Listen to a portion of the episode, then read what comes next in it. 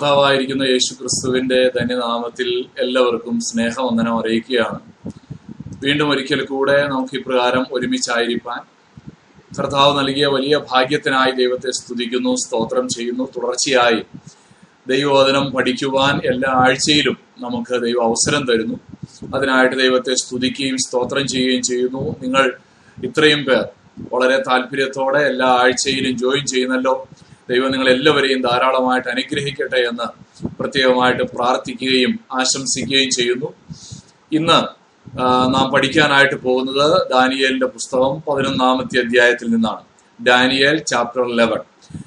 കഴിഞ്ഞ ആഴ്ചകളിൽ നമ്മൾ ദാനിയേലിന്റെ പുസ്തകം പത്ത് അധ്യായങ്ങൾ കവർ ചെയ്തു. പതിനൊന്നാം അധ്യായത്തിന്റെ ഒന്നാം വാക്യം വരെ കഴിഞ്ഞ ആഴ്ചകളിൽ നമ്മൾ കവർ ചെയ്യാനായിട്ട് ദൈവം ഇടയാക്കി.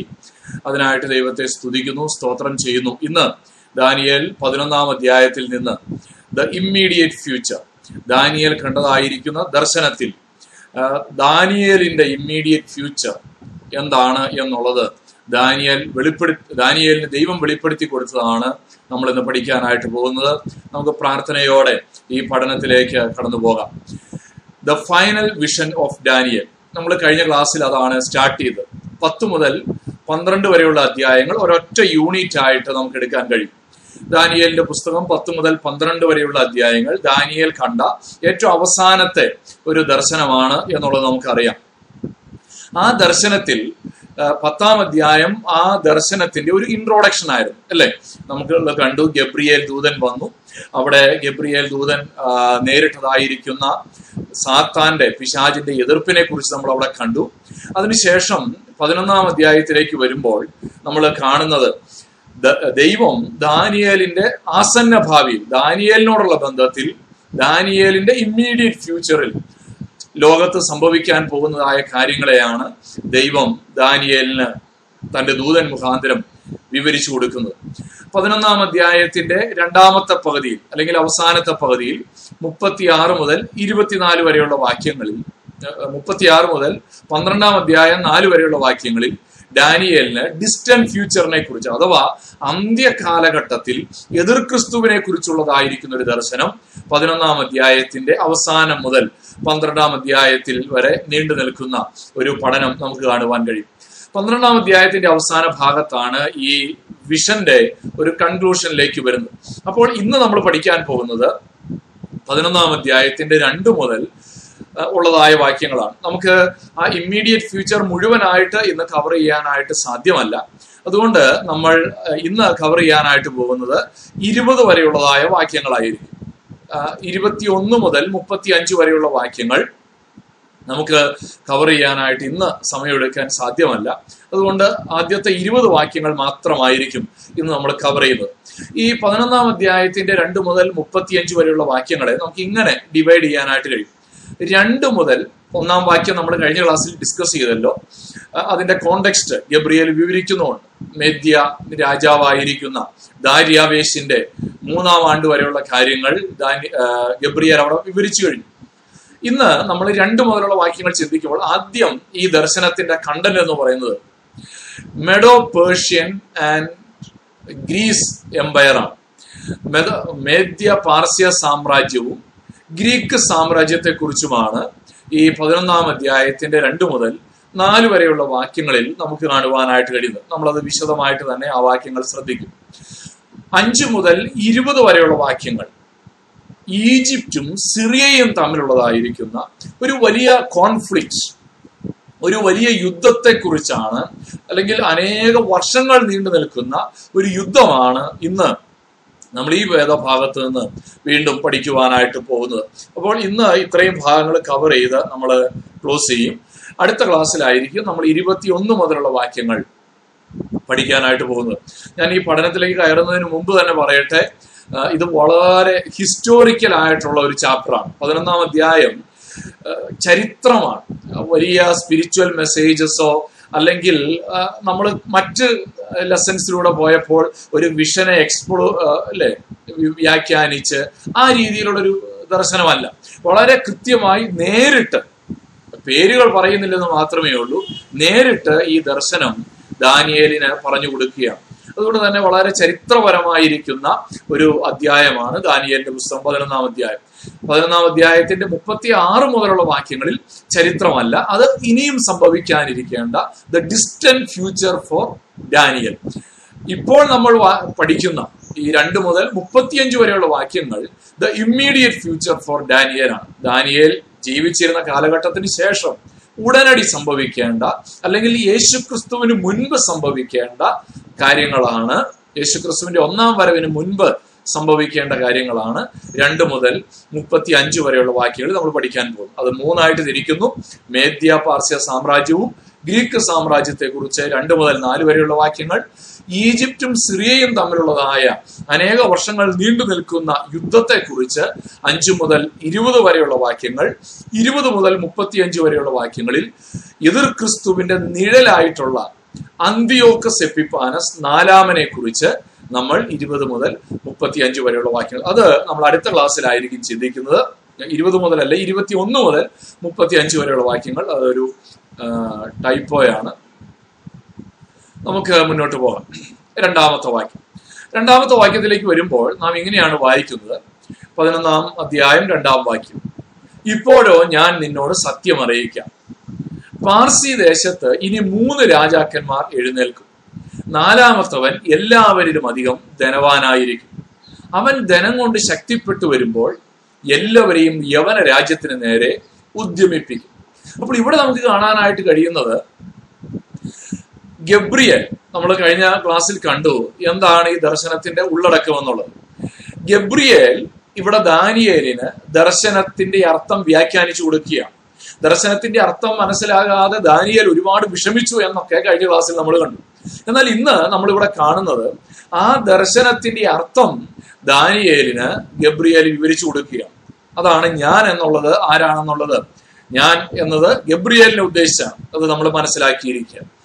ഞാൻ നിന്നോട് സത്യം അറിയിക്കാം. ഇവിടെ സത്യസന്ധമായ കാര്യങ്ങൾ ഇനിയും സംഭവത്തിൽ, ചരിത്രത്തിൽ സത്യമായി സംഭവിക്കുവാനുള്ള കാര്യങ്ങളെക്കുറിച്ച് ഗബ്രിയേൽ ദാനിയേലിന് വിവരിച്ചു കൊടുക്കുകയാണ്. നമ്മൾ പത്താം അധ്യായത്തിന്റെ ഒന്നാം വാക്യത്തിൽ കണ്ടു ഈ ദർശനം ഏത് കാലഘട്ടത്തിലാണ് സംഭവിച്ചത്. കോരേശ് രാജാവിന്റെ മൂന്നാമത്തെ ആണ്ടിലാണ് ഈ കാര്യങ്ങൾ സംഭവിച്ചത്. ഇപ്പോഴോ എന്ന് നമ്മളവിടെ വായിക്കുന്നുണ്ട് രണ്ടാം വാക്യത്തിൽ. അപ്പോൾ ഇപ്പോഴോ എന്ന് പറയുന്നത് കോരേശ് രാജാവിന്റെ വാഴ്ചയുടെ മൂന്നാമത്തെ ആണ്ടിലാകുന്നു എന്നുള്ളത് നമ്മൾ കണ്ടു. ഇനി നമുക്ക് ഈ വാക്യത്തിലേക്ക് വരാം. പാർസി ദേശത്ത് ഇനി മൂന്ന് രാജാക്കന്മാർ എഴുന്നേൽക്കും എന്ന് അവിടെ ഗബ്രിയേൽ പറയാം. ആരൊക്കെയാണ് ആ മൂന്ന് രാജാക്കന്മാർ? ചരിത്രത്തിൽ നോക്കിയാൽ ഈ കോരേശിന്റെ ഈ ദർശനത്തിന് ശേഷം ഉണ്ടായ മൂന്ന് രാജാക്കന്മാരെ കുറിച്ച് നമുക്ക് അവിടെ കാണുവാൻ കഴിയും. അത് അവരുടെ പേരുകൾ ഇങ്ങനെയാണ്: Cambyses second, Smerdis and Darius first. ഈ മൂന്ന് രാജാക്കന്മാർ ആണ് പാർസി രാജ്യത്ത് കോരേശിന് ശേഷം എഴുന്നേറ്റതായിരിക്കുന്ന മൂന്ന് രാജാക്കന്മാർ. അപ്പോൾ ഈ രാജാക്കന്മാരെ കുറിച്ച് ദാനിയേലിന് ഒരു സമയക്രമം പറഞ്ഞു കൊടുക്കുകയാണ്. എന്നാൽ നാലാമത്തെ ആളെ കുറിച്ച് അവിടെ പറയുന്നു, നാലാമത്തവൻ ഈ മൂന്ന് പേരിൽ എല്ലാവരിലും അധികം ധനവാനായിരിക്കും. അത് ചരിത്രത്തിൽ നോക്കിയാൽ നമുക്കറിയാം, നമ്മൾ മലയാളം ബൈബിളിൽ വായിക്കുന്ന അഹശ്വരേഷ്, എസ്തേറിന്റെ ഭർത്താവായിരുന്ന എസ്തേറിന്റെ ഭർത്താവായിരുന്ന അഹശ്വരേഷിനെ കുറിച്ചാണ് ഈ നാലാമത്തെ രാജാവ് എന്ന് പറയുന്നത്. അദ്ദേഹത്തിന്റെ ഗ്രീക്ക് പേരാണ് അഹശ്വരേഷ് എന്നുള്ളത്. ഇംഗ്ലീഷിൽ നമ്മൾ വായിക്കുന്നത് സക്സസ് ഫസ്റ്റ് എന്നാണ്. അപ്പോൾ അദ്ദേഹം ജീവിച്ചിരുന്ന കാലഘട്ടം, അദ്ദേഹത്തിന്റെ ഭരണകാലഘട്ടം നാനൂറ്റി എൺപത്തി ആറ് മുതൽ നാനൂറ്റി അറുപത്തി അഞ്ച് വരെയുള്ള ഏകദേശം ഇരുപതിലേറെ വർഷങ്ങൾ നീണ്ടു നിൽക്കുന്ന ഒരു കാലഘട്ടമായിരുന്നു. അപ്പോൾ ഈ അഹശ്വരേഷ് രാജാവാണ് നാലാമത്തെ ഭരണാധികാരിയായി മേദ്യ പാർസ്യ സാമ്രാജ്യത്തിൽ വരുന്നത്. അദ്ദേഹം വളരെ സമ്പന്നനായിരുന്നു എന്ന് ചരിത്രം നമ്മോട് പറയുന്നു. മാത്രമല്ല, അദ്ദേഹത്തിന്റെ കുറിച്ച് നമ്മളിവിടെ വായിച്ചൊരു കാര്യമുണ്ട്, അദ്ദേഹം ശക്തിപ്പെടുമ്പോൾ, അഹശ്വരേഷ് ശക്തിപ്പെടുമ്പോൾ എല്ലാവരെയും ഗ്രീക്ക് സാമ്രാജ്യത്തിന് നേരെ, അല്ലെങ്കിൽ ഗ്രീസിനെതിരെ അദ്ദേഹം പടനീക്കം നയിക്കും എന്നുള്ളത് ദൈവത്തിന്റെ ആത്മാവ് ഇവിടെ രേഖപ്പെടുത്തി. ചരിത്രത്തിൽ അതുപോലെ തന്നെ സംഭവിച്ചതായിട്ട് നമുക്ക് കാണുവാനായിട്ട് കഴിയും. ഗ്രീസിനെ ബി സി നാനൂറ്റി എൺപതിൽ അദ്ദേഹം ഒരു വലിയ സൈന്യത്തോടുകൂടെ ആക്രമിച്ചു. എങ്കിലും ആ യുദ്ധത്തിൽ അഹശ്വരേഷ് രാജാവ് പരാജയപ്പെട്ടതായിട്ട് ചരിത്രം നമ്മോട് പറയുകയാണ്. അപ്പോൾ ദൈവം വളരെ കൃത്യമായി ചരിത്രത്തെക്കുറിച്ച് ദാനിയേലിന് മുൻകൂട്ടി പറഞ്ഞു കൊടുക്കുകയാണ്. പ്രവചനമായി ദൈവം ദാനിയേലിന് വരുവാനിരിക്കുന്ന പാർസി രാജാക്കന്മാരെ കുറിച്ച് ദാനിയേലിന് പറഞ്ഞു കൊടുക്കുകയാണ്. മൂന്നാമത്തെ വാക്യത്തിലേക്ക് നമുക്ക് നോക്കാം. മൂന്നാമത്തെ വാക്യത്തിലേക്ക് വരുമ്പോൾ അവിടെ നാം ഇങ്ങനെ വായിക്കുന്നു: പിന്നെ വിക്രമനായോരു എ മൈറ്റി കിങ് രാജാവ് എഴുന്നേൽക്കും, അവൻ വലിയ അധികാരത്തോടെ വാണ് ഇഷ്ടം പോലെ പ്രവർത്തിക്കും. ഇവിടെ നമുക്ക് ആരെക്കുറിച്ചാണ് ഇത് പറയുന്നത്? നമ്മൾ കണ്ടു, നാല് പാർസി രാജാക്കന്മാരെ കുറിച്ച് കണ്ടു. ആ അദ്ദേഹം യവനദേശത്തിന് നേരെ യുദ്ധത്തിന് പോയി എന്ന് നമ്മൾ കണ്ടു. സ്വാഭാവികമായും ഇനി യവനദേശവുമായി അല്ലെങ്കിൽ ഗ്രീസുമായി ബന്ധപ്പെട്ട ഒരു ചരിത്രമാണ് നമുക്ക് കാണുവാൻ കഴിയുന്നത്. വാസ്തവത്തിൽ ഇനി നമ്മൾ വായിക്കുന്നത് രണ്ടാം വാക്യത്തിനും മൂന്നാം വാക്യത്തിനും ഇടയിലുള്ള ഏകദേശം ഒരു നൂറ്റി അൻപത് വർഷത്തെ ഇടവേളയ്ക്ക് ശേഷമാണ് അലക്സാണ്ടർ ചക്രവർത്തിയെ കുറിച്ച് അല്ലെങ്കിൽ ഈ വിക്രമനായ ഒരു രാജാവിനെ കുറിച്ച് നമുക്ക് കാണുവാൻ കഴിയുന്നത്. ഈ പിന്നെ എന്നാണ് അവിടെ പറഞ്ഞിരിക്കുന്നത്. ആ പിന്നെ എന്നുള്ള വാക്ക്, ദെൻ, ആ വാക്ക് ഏകദേശം നൂറ്റി അൻപത് വർഷത്തെ ഒരു ഇടവേളയ്ക്ക് ശേഷമുള്ളതായ ഒരു സംഭവത്തെ കുറിച്ചാകുന്നു എന്നുള്ളത് നമുക്ക് മനസ്സിലാക്കുവാനായിട്ട് കഴിയും. അപ്പോൾ ഇവിടെ അലക്സാണ്ടർ ചക്രവർത്തിയെ കുറിച്ചാണ് എന്ന് ഒട്ടുമിക്ക വേദപണ്ഡിതന്മാരും, ഒട്ടുമിക്ക എന്നല്ല നൂറ് ശതമാനം വേദപണ്ഡിതന്മാരും ഒരുപോലെ അഭിപ്രായപ്പെടുന്നു എന്നുള്ളതാണ് സത്യം. അലക്സാണ്ടർ ചക്രവർത്തിയെ കുറിച്ച് നമ്മൾ മുൻപ് കഴിഞ്ഞ അധ്യായങ്ങളിലൊക്കെ കണ്ടതാണ്. ഒമ്പതാം അധ്യായത്തിലും ഏഴാം അധ്യായത്തിലും ഒക്കെ നമ്മൾ ചില സൂചനകൾ കണ്ടു. എന്നാൽ ഇവിടെ ഈ ഒരൊറ്റ വാക്യത്തിൽ അലക്സാണ്ടറിനെ കുറിച്ച് പറയുകയാണ്. ബി സി മുന്നൂറ്റി മുപ്പത്തി ആറ് മുതൽ മുന്നൂറ്റി ഇരുപത്തി മൂന്ന് വരെ അദ്ദേഹം ഗ്രീസിന്റെ ചക്രവർത്തിയായിരുന്നു എന്ന് നമുക്ക് കാണുവാൻ കഴിയും. അദ്ദേഹം, നമുക്ക് അലക്സാണ്ടറിനെ കുറിച്ച് നമ്മൾ സ്കൂളുകളിലൊക്കെ പഠിച്ചിട്ടുള്ളത് പോലെ, ഹിസ്റ്ററിയിൽ പഠിച്ചിട്ടുള്ളത് പോലെ, വളരെ ശക്തനായിരിക്കുന്ന, ലോകത്തെ ഒരു വലിയ, ലോകം മുഴുവനെന്ന് നമുക്ക് പറയാൻ കഴിയില്ലെങ്കിലും ലോകത്തിന്റെ ഒരു വലിയ അതിർത്തി മുഴുവൻ കീഴടക്കിയ ശക്തനായിരിക്കുന്ന ഒരു രാജാവാണ്. എന്ന് പറഞ്ഞാൽ ഇന്നത്തെ യൂറോപ്പ്, ഏഷ്യയുടെ ഭൂരിഭാഗം പ്രദേശങ്ങളും തൻ്റെ കഴിവുകൊണ്ട് കീഴടക്കിയ ശക്തനായിരുന്ന ഒരു ഭരണാധികാരിയായിരുന്നു എന്ന് നമുക്ക് ഇവിടെ കാണുവാനായിട്ട് കഴിയും. എന്നാൽ ഇവിടെ ഒരു സന്ദേശം, ഒരു ചിന്ത പറയാനായിട്ട് ആഗ്രഹിക്കുകയാണ്. ഈ അലക്സാണ്ടർ ചക്രവർത്തിയെ കുറിച്ച് ചരിത്രത്തിൽ ഒരുപാട് ഒരുപാട് ലെസൺസ് നമുക്ക് പഠിക്കാനായിട്ട് കഴിയും. പക്ഷേ ബൈബിളിൽ പ്രത്യേകിച്ച് വളരെ ദീർഘമായിരിക്കുന്ന ഒരു അധ്യായമാണ് ദാനിയേൽ പതിനൊന്നാം അധ്യായം. ഈ അധ്യായത്തിൽ അലക്സാണ്ടർ ചക്രവർത്തിയെ കുറിച്ച് പറയുന്നത് കേവലം ഒരേ ഒരു വാക്യമാണ്. ഈ മൂന്നാം വാക്യത്തിൽ മാത്രമാണ് അലക്സാണ്ടർ ചക്രവർത്തിയെ കുറിച്ച് ഒരു പരാമർശമുള്ളത്. ഞാൻ അവിടെ നിന്ന് ഒരു ചെറിയ ചിന്ത പറഞ്ഞോട്ടെ. ഈ ലോകം നമ്മളെ കുറിച്ച് വലിയ നെടുനീളൻ ഉപന്യാസങ്ങളും നെടുനീളൻ പ്രസംഗങ്ങളും ഒക്കെ നടത്തിയാലും ദൈവം നമ്മെക്കുറിച്ച് എന്തു പറയുന്നു എന്നുള്ളതാണ് വളരെ പ്രധാനപ്പെട്ട കാര്യം. ലോകത്തിന്റെ മുമ്പിൽ വലിയ മനുഷ്യൻ, ലോകത്തിന്റെ മുന്നിൽ അനുഗ്രഹിക്കപ്പെട്ട മനുഷ്യൻ, ലോകത്തിന്റെ മുന്നിൽ മഹാനായിരിക്കുന്ന മനുഷ്യൻ, പക്ഷേ ദൈവത്തിന്റെ ചരിത്രത്തിൽ ഒരു ചെറിയ പൊട്ടുപോലെയേ അലക്സാണ്ടർ ചക്രവർത്തി ചക്രവർത്തി വന്നിട്ടുള്ളൂ എന്നുള്ളത് ഞാനും നിങ്ങളും തിരിച്ചറിയേണ്ട സത്യമാണ്. അതുകൊണ്ട് ദൈവമക്കളായ നാം ഇവിടെ ഏറ്റെടുക്കേണ്ട ഒരു സന്ദേശമുണ്ട്. എന്താണെന്നറിയാമോ? നാം ഏത് പുസ്തകത്തെയാണ് നമ്മൾ നോക്കാൻ പോകുന്നത്? ലോകം നമ്മെ കുറിച്ച് എഴുതുന്ന പുസ്തകങ്ങളെ കുറിച്ചാണോ നമ്മൾ കൂടുതൽ കൺസേൺഡ് ആയിട്ടുള്ളത്, അതോ ദൈവം നമ്മെ കുറിച്ച് എന്ത് പറയും എന്നുള്ളതിനെ കുറിച്ചാണോ കൂടുതൽ കൺസേൺഡ് ആയിട്ടുള്ളത്? കൂടുതൽ ആളുകൾക്കും അലക്സാണ്ടറിനെ പോലെ ലോകം തരുന്ന പ്രതാപവും ലോകം തരുന്ന പ്രശസ്തിയും ആ റെഡ് കാർപ്പറ്റ് വെൽക്കമൊക്കെയാണ് ഈ ലോകത്തുള്ള മനുഷ്യർ പലപ്പോഴും ആഗ്രഹിക്കുന്നത്. പക്ഷെ ഭക്തന്മാരുടെ പ്രത്യേകത എന്താണെന്നറിയാമോ? ഭക്തന്മാരാഗ്രഹിക്കുന്നത് ദൈവം എന്നെ കുറിച്ച് എന്ത് പറയും, ദൈവത്തിന് എന്നെ കുറിച്ചുള്ളതായ പ്രതീക്ഷകൾ എന്തൊക്കെയാണ്, ദൈവം എൻ്റെ ജീവിതത്തെ എങ്ങനെ നോക്കിക്കാണുന്നു എന്നുള്ളതാണ് ഒരു ഭക്തന്റെ ജീവിതത്തിന്റെ പ്രത്യേകത. അതുകൊണ്ട് നമ്മുടെ ആത്മീക ജീവിതത്തിൽ ഈ ഒരു ലെസൺ നമ്മൾ പകർത്തുവാനായിട്ട് ശ്രമിക്കുന്നത് അനുഗ്രഹമാണെന്ന് ഞാൻ വിശ്വസിക്കുകയാണ്. ഈ മാപ്പിൽ നമുക്ക് കാണുവാൻ കഴിയുന്നത് അലക്സാണ്ടർ ചക്രവർത്തിയുടെ സാമ്രാജ്യമാണ്. അങ്ങ് പടിഞ്ഞാറ് വശത്തേക്ക് നിങ്ങൾ നോക്കിയാൽ മാസിഡോണിയ അഥവാ ഇന്നത്തെ പടിഞ്ഞാറൻ യൂറോപ്പ് ഒക്കെ നമുക്ക് കാണുവാൻ കഴിയും. താഴേക്ക് വന്നാൽ ഈജിപ്റ്റ് ഉൾപ്പെടുന്ന ഭൂപ്രദേശം നമുക്ക് കാണുവാൻ കഴിയും. മുകളിലേക്ക് പോയാൽ അർമീനിയ, ആ മേദ്യ, പാർസ്യ, അശൂർ ഉൾപ്പെടുന്ന ഭൂപ്രദേശം നമുക്ക് കാണുവാൻ കഴിയും. ഈ മധ്യഭാഗത്ത് നിങ്ങൾക്കിപ്പോൾ കാണാൻ കഴിയുന്നുണ്ട്, അവിടെ ഇസ്രായേൽ ഉൾപ്പെടുന്ന ഭൂപ്രദേശം അലക്സാണ്ടർ ചക്രവർത്തിയുടെ അധികാരത്തിന്റെ കീഴിലായിരുന്നു. അങ്ങ് കിഴക്കോട്ട് പോയാൽ ഇവിടെ നമുക്ക് കാണുവാൻ കഴിയും ഇന്ത്യ, ഇന്ത്യ ഉൾപ്പെടുന്ന ഭൂപ്രദേശത്തിന്റെ അതിരുകളോളം അലക്സാണ്ടർ ചക്രവർത്തി താൻ മുന്നേറി വന്നതായിട്ട് ഈ മാപ്പ് സൂചിപ്പിക്കുകയാണ്. എന്ന് പറഞ്ഞാൽ ഒരു വലിയ ഭൂപ്രദേശം മുഴുവൻ അലക്സാണ്ടർ ചക്രവർത്തിയുടെ ഭരണത്തിന്റെ കീഴിൽ, സാമ്രാജ്യത്തിന്റെ കീഴിൽ അമർന്നിരുന്നു. ഈ ഉൾപ്പെടുന്ന ഭൂപ്രദേശമാണ് ഈ പതിനൊന്നാം അധ്യായത്തിന്റെ വിഷയമായിട്ട് വന്നിരിക്കുന്നത്. ഇനി നമുക്ക് നാലാമത്തെ വാക്യത്തിലേക്ക് വരാം. നാലാമത്തെ വാക്യത്തിലേക്ക് വരുമ്പോൾ അലക്സാണ്ടർ ചക്രവർത്തിക്ക് ശേഷം എന്ത് സംഭവിച്ചു എന്നുള്ളതാണ് നമുക്ക് വായിക്കുവാൻ കഴിയുന്നത്. നാലാമത്തെ വാക്യത്തിൽ നാം ഇങ്ങനെ വായിക്കുന്നു: അവൻ നിൽക്കുമ്പോൾ തന്നെ അവന്റെ രാജ്യം തകർന്നു, ആകാശത്തിലെ നാല് കാറ്റിലേക്കും ഭേദിച്ചു പോകും. അലക്സാണ്ടർ ചക്രവർത്തി നിൽക്കുമ്പോൾ തന്നെ എന്ന് പറഞ്ഞിരിക്കുന്നത് അദ്ദേഹം ജീവിച്ചിരിക്കുമ്പോൾ എന്നല്ല അതിന്റെ അർത്ഥം. നേരെ മറിച്ച് അലക്സാണ്ടർ ചക്രവർത്തിയുടെ യൗവന പ്രായത്തിൽ തന്നെ അദ്ദേഹം മരിച്ചു.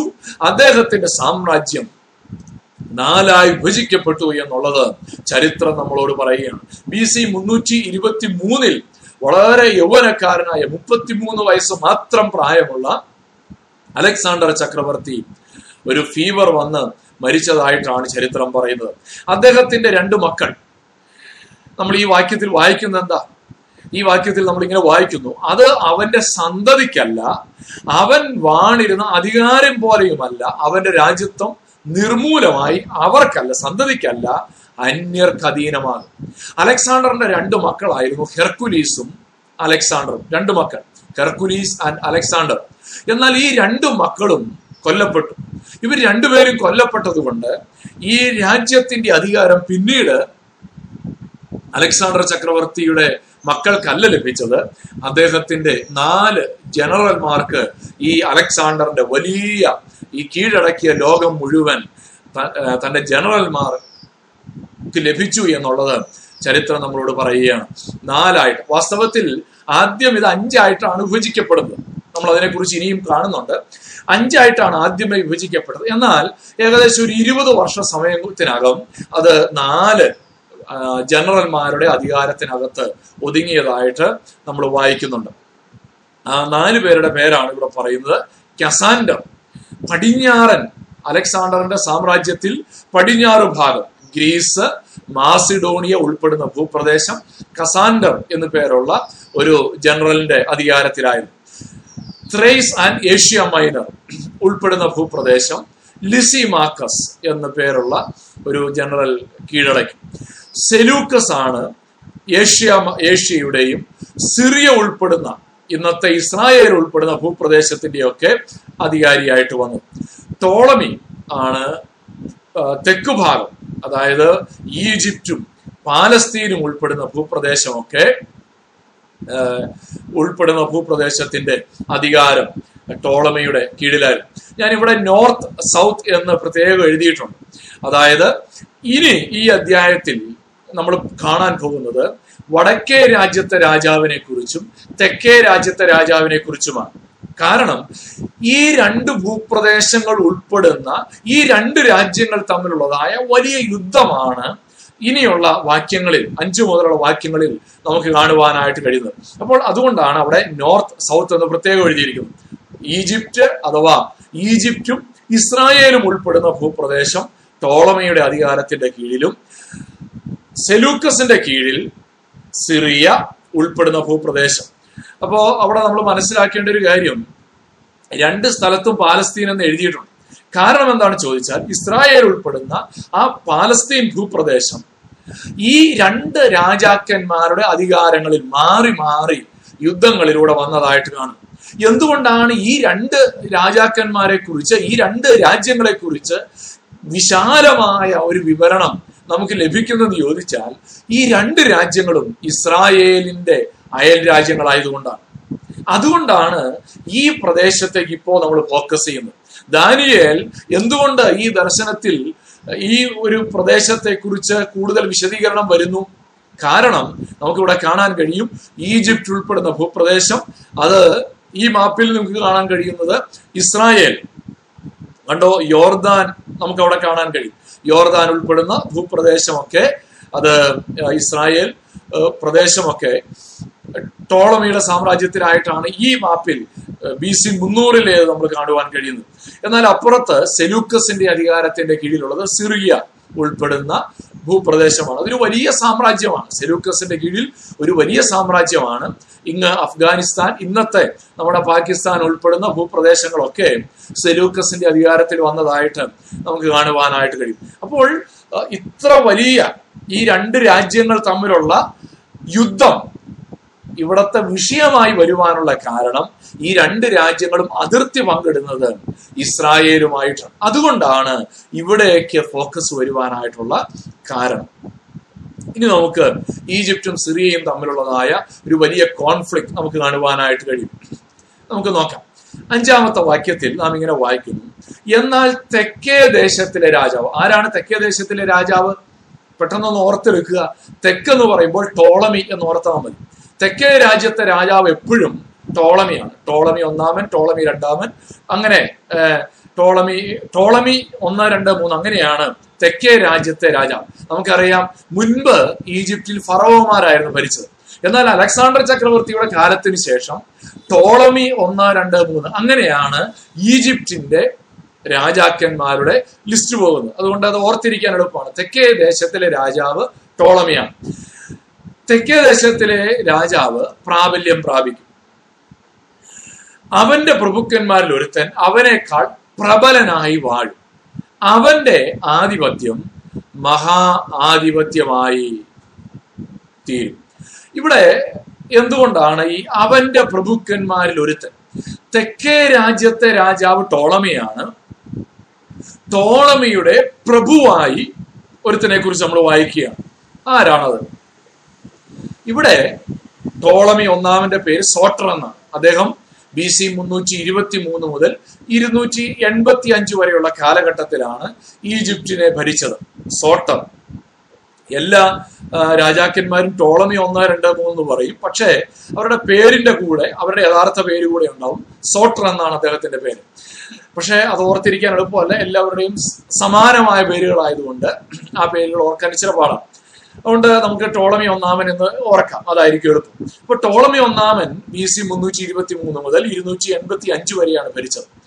അദ്ദേഹം ഈ ഈജിപ്തിനെ ഭരിക്കുന്ന കാലഘട്ടത്തിൽ അദ്ദേഹത്തിന്റെ സാമ്രാജ്യം ബി സി മുപ്പത് വരെയുണ്ട് ഈ ടോളമിക് ഡൈനാസ്റ്റി. എന്നാൽ വടക്കേ രാജ്യം സിറിയ ഉൾപ്പെടുന്ന ഭൂപ്രദേശം ഭരിച്ചിരുന്നത് സെലൂക്കസ് ഒന്നാമനാണ്. നമ്മൾ ആദ്യമേ അത് കണ്ടല്ലോ, സെലൂക്കസ് നിക്കേറ്റർ. എന്നാൽ ഈ സെലൂക്കസ് നിക്ക ഞാൻ ആദ്യം പറഞ്ഞു, അലക്സാണ്ടറിന്റെ സാമ്രാജ്യം ആദ്യം വിഭജിക്കപ്പെട്ടത് അഞ്ചായിട്ടാണ്. ഈ അഞ്ചായിട്ട് ആൻറ്റിഗോണസ് എന്ന് പേരുള്ള ഒരു രാജാവ് കൂടെ ഉണ്ട്, ഒരു ജനറൽ കൂടെ ഉണ്ടായിരുന്നു. അദ്ദേഹം എന്ത് ചെയ്തെന്ന് ചോദിച്ചാൽ ബാബിലോണിനെ ആക്രമിച്ചു. ആന്റിഗോണസ് നമുക്ക് ഇവിടെ കാണുവാനായിട്ട് കഴിയും. ആന്റിഗോണസ് ബാബിലോണിനെ ആക്രമിച്ചു, സെലൂക്കസ് ഒന്നാമനെ തോൽപ്പിച്ചു. ഈ സെലൂക്കസ് ഒന്നാമൻ എന്ത് ചെയ്തെന്നറിയാമോ? അവിടെ നിന്ന് ഓടിപ്പോയി ഈ ടോളമി ഒന്നാമന്റെ കീഴിൽ ഒരു ആശ്രിതനായി കുറെ കാലഘട്ടം കഴിയും. അത് അതുകൊണ്ടാണ് ഈ അവന്റെ പ്രഭുക്കന്മാരിൽ ഒരുത്തൻ അവനേക്കാൾ പ്രബലനായി വാഴും. ഈ സെലൂക്കസ് ഒന്നാമൻ ആന്റിഗോണസുമായി ഒരു യുദ്ധത്തിലേർപ്പെട്ടു. ആ യുദ്ധത്തിൽ സെലൂക്കസ് ഒന്നാമൻ, അതായത് വടക്കേ രാജ്യത്തെ രാജാവായ സെലൂക്കസ് ഒന്നാമൻ, അദ്ദേഹത്തിന്റെ പേര് നിക്കേറ്റർ എന്നാണ്, അദ്ദേഹം ആ യുദ്ധത്തിൽ പരാജയപ്പെട്ടു. ബി സി മുന്നൂറ്റി പതിനാറിൽ അദ്ദേഹം ഈ സിറിയയിൽ നിന്ന് ഓടി സിറിയയിൽ നിന്ന് അദ്ദേഹം ഈജിപ്തിന്റെ രാജാവായ ടോളമിയുടെ ഒരു ആശ്രിതനായി തീർന്നു. എന്ന് പറഞ്ഞാൽ അദ്ദേഹം അടിമയായ എന്ന അർത്ഥത്തിലല്ല, അദ്ദേഹത്തിന് കീഴ്പ്പെട്ടു എന്നാണ്, അല്ലെങ്കിൽ ഒരു ടോളമിയുടെ ഒരു ഡിപ്പെൻഡന്റ് കിങ് ആയിരുന്നു എന്നുള്ളതാണ് നമുക്ക് അവിടെ മനസ്സിലാക്കുവാനായിട്ട്. എന്നാൽ ബിസി ബി സി മുന്നൂറ്റി പന്ത്രണ്ട് ആയപ്പോഴേക്കും അദ്ദേഹം തിരിച്ച് ബാബിലോണിനെ ആക്രമിച്ചു. ആര്? Seleucus Nicator, Seleucus first. Nicator തിരിച്ച് ബാബിലോണിനെ ആക്രമിച്ച് വീണ്ടും അദ്ദേഹം യുദ്ധത്തിൽ വിജയിച്ചു. ആ യുദ്ധത്തോടുകൂടെ ഈ ആന്റിഗോണസിന്റെ സാമ്രാജ്യം ഇല്ലാതെയായി. ഈ അഞ്ച് രാജാക്കന്മാർ വിഭജിച്ചെടുത്ത അലക്സാണ്ടറിന്റെ സാമ്രാജ്യം ഈ നാല് രാജാക്കന്മാരിലേക്ക് ഒതുങ്ങി. ആന്റിഗോണസിന്റെ സാമ്രാജ്യം കൂടെ സെലൂക്കസ് നിക്കേറ്ററിനായി മാറി. അങ്ങനെയാണ് ഈ നാല് സാമ്രാജ്യം എന്നുള്ളത് ഒരു വലിയ കഥയായിട്ട് മാറുന്നത്. അതിനു മുമ്പ് ഏകദേശം ഒരു ഇരുപത് വർഷത്തോളം അലക്സാണ്ടർ ചക്രവർത്തിയുടെ സാമ്രാജ്യം അഞ്ചായിട്ടാണ് വിഭജിക്കപ്പെട്ടിരുന്നത്. അത് ചരിത്രവുമായിട്ട് നിങ്ങൾക്ക് ചേർത്ത് വെച്ച് നോക്കിയാൽ കാണുവാനായിട്ട് കഴിയും. ഞാൻ പറഞ്ഞല്ലോ, ഇത് പൂർണ്ണമായും ചരിത്രമാണ്, ബോറടിക്കരുത്.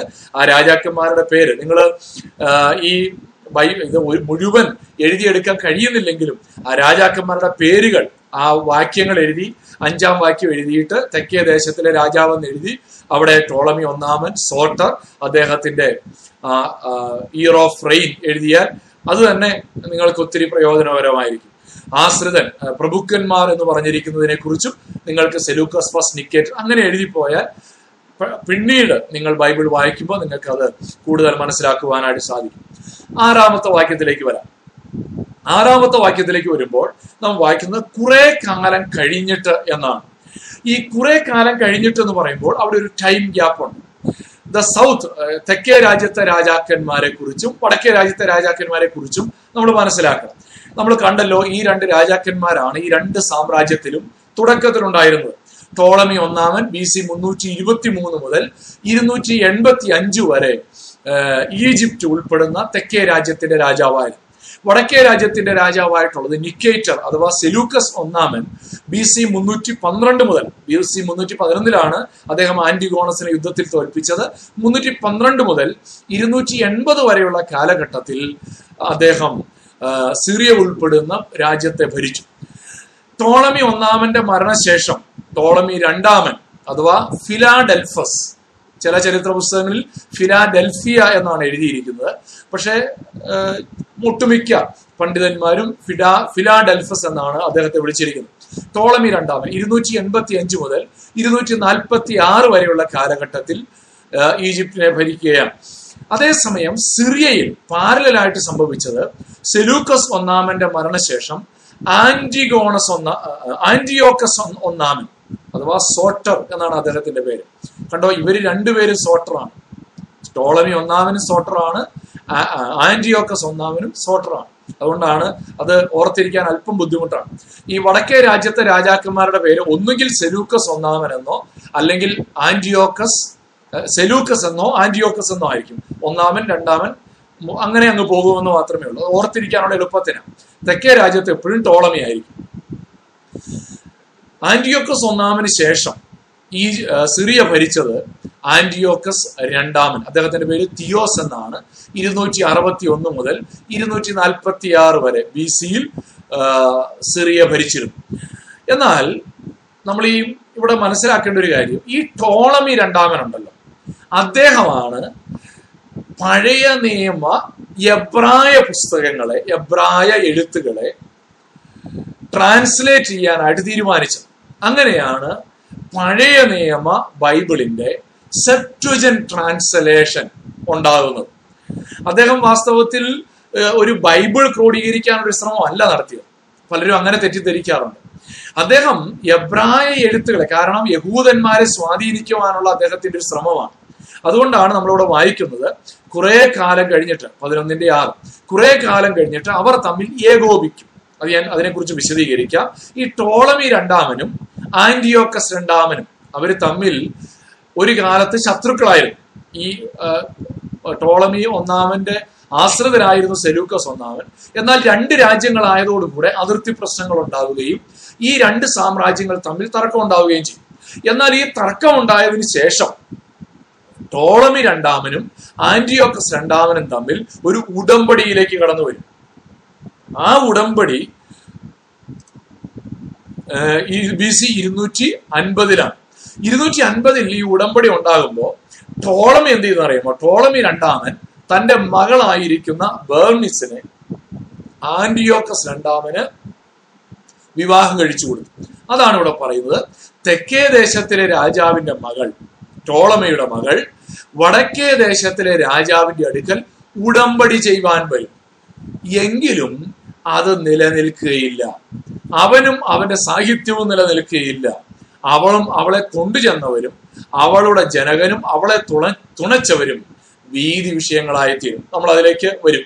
അപ്പോൾ ഇവിടെ ഈ സെപ്റ്റുജൻ ട്രാൻസ്ലേഷൻ, അതുകൊണ്ടാണ് അവന്റെ സാഹിത്യവും എന്നിവിടെ പറഞ്ഞിരിക്കുന്നത്.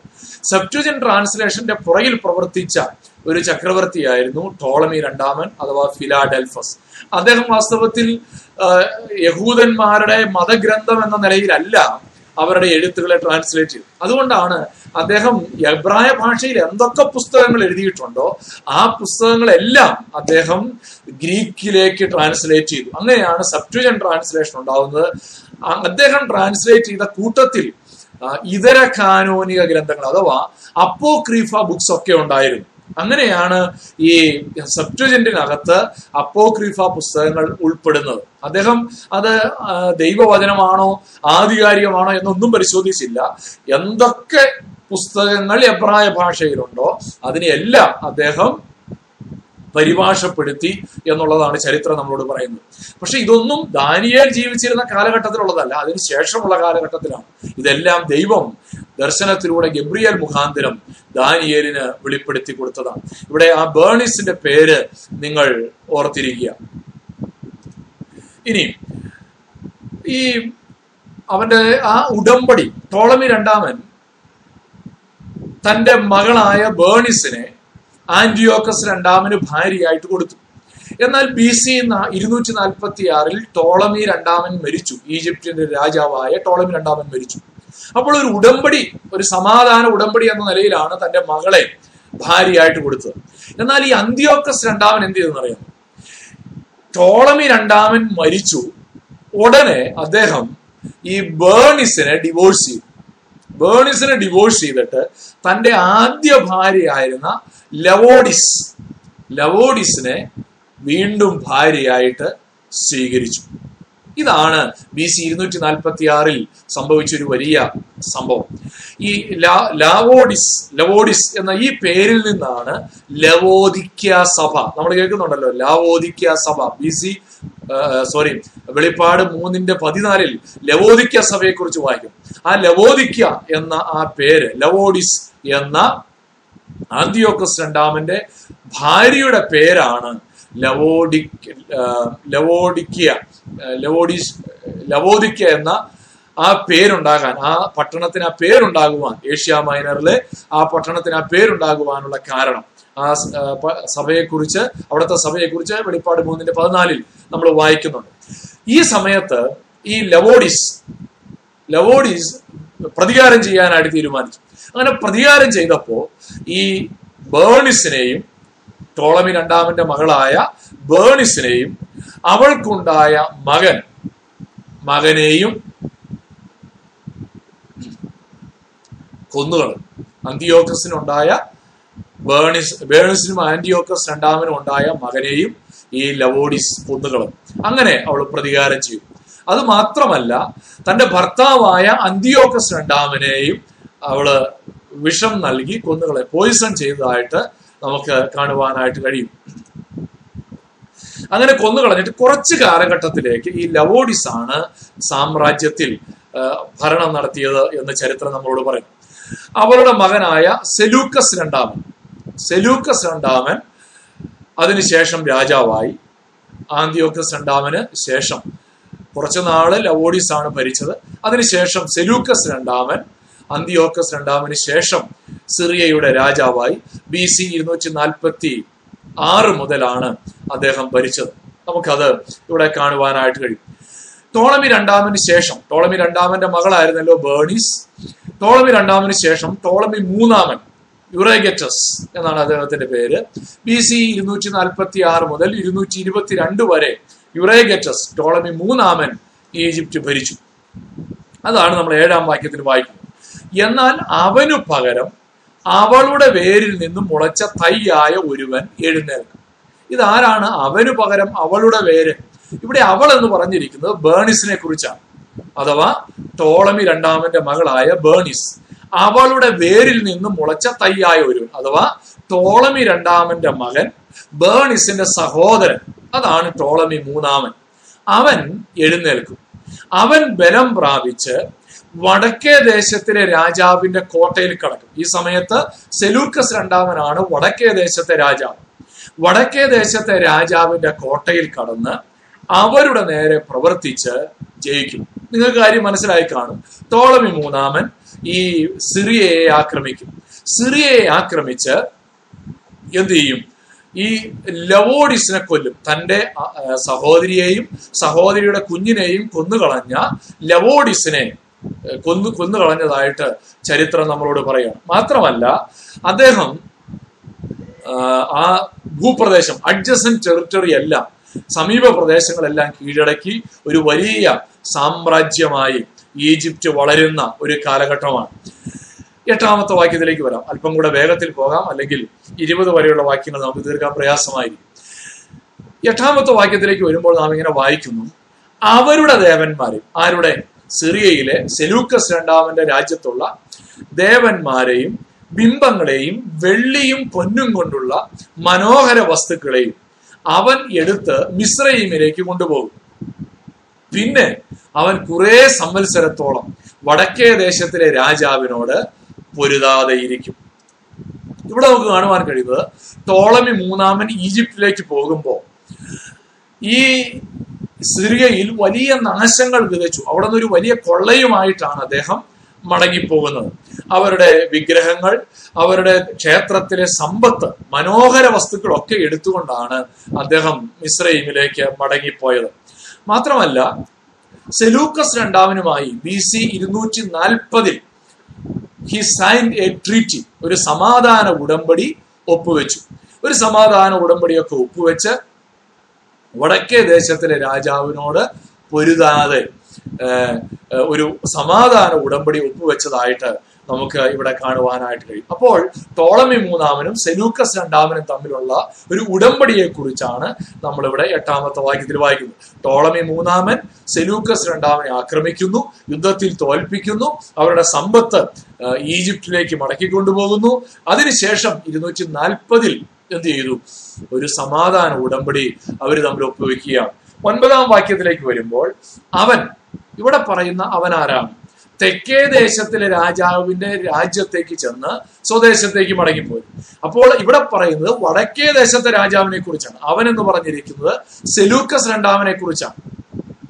സെലൂക്കസ് രണ്ടാമൻ തെക്കേ ദേശത്തിലെ രാജാവിന്റെ, അതായത് വടക്കേ ദേശത്തിലെ രാജാവായ സെലൂക്കസ് രണ്ടാമൻ തെക്കേ ദേശത്തിലെ രാജാവിന്റെ രാജ്യത്തേക്ക് ചെന്നു, അഥവാ ഈജിപ്തിലേക്ക് ചെന്നു, സ്വദേശത്തേക്ക് മടങ്ങിപ്പോയി. എന്താണത് പറയുന്നത്? സെലൂക്കസ് രണ്ടാമൻ എന്നാൽ ഈ ഉടമ്പടി ലംഘിച്ചുകൊണ്ട് ഈജിപ്തിനെ ആക്രമിക്കുകയാണ്. ഈജിപ്തിനെ ആക്രമിക്കാൻ ശ്രമിച്ചു, എന്നാൽ അത് വിജയിച്ചില്ല. തിരിച്ചു തന്റെ ദേശത്തേക്ക് സിറിയയിലേക്ക് മടങ്ങിപ്പോയി എന്നാണ് നമുക്കിവിടെ കാണുവാൻ കഴിയുന്നത്. ഇനി സെലൂക്കസ് രണ്ടാമന്റെ മക്കൾ, പത്താം വാക്യത്തിൽ നമ്മൾ വായിക്കുന്നു,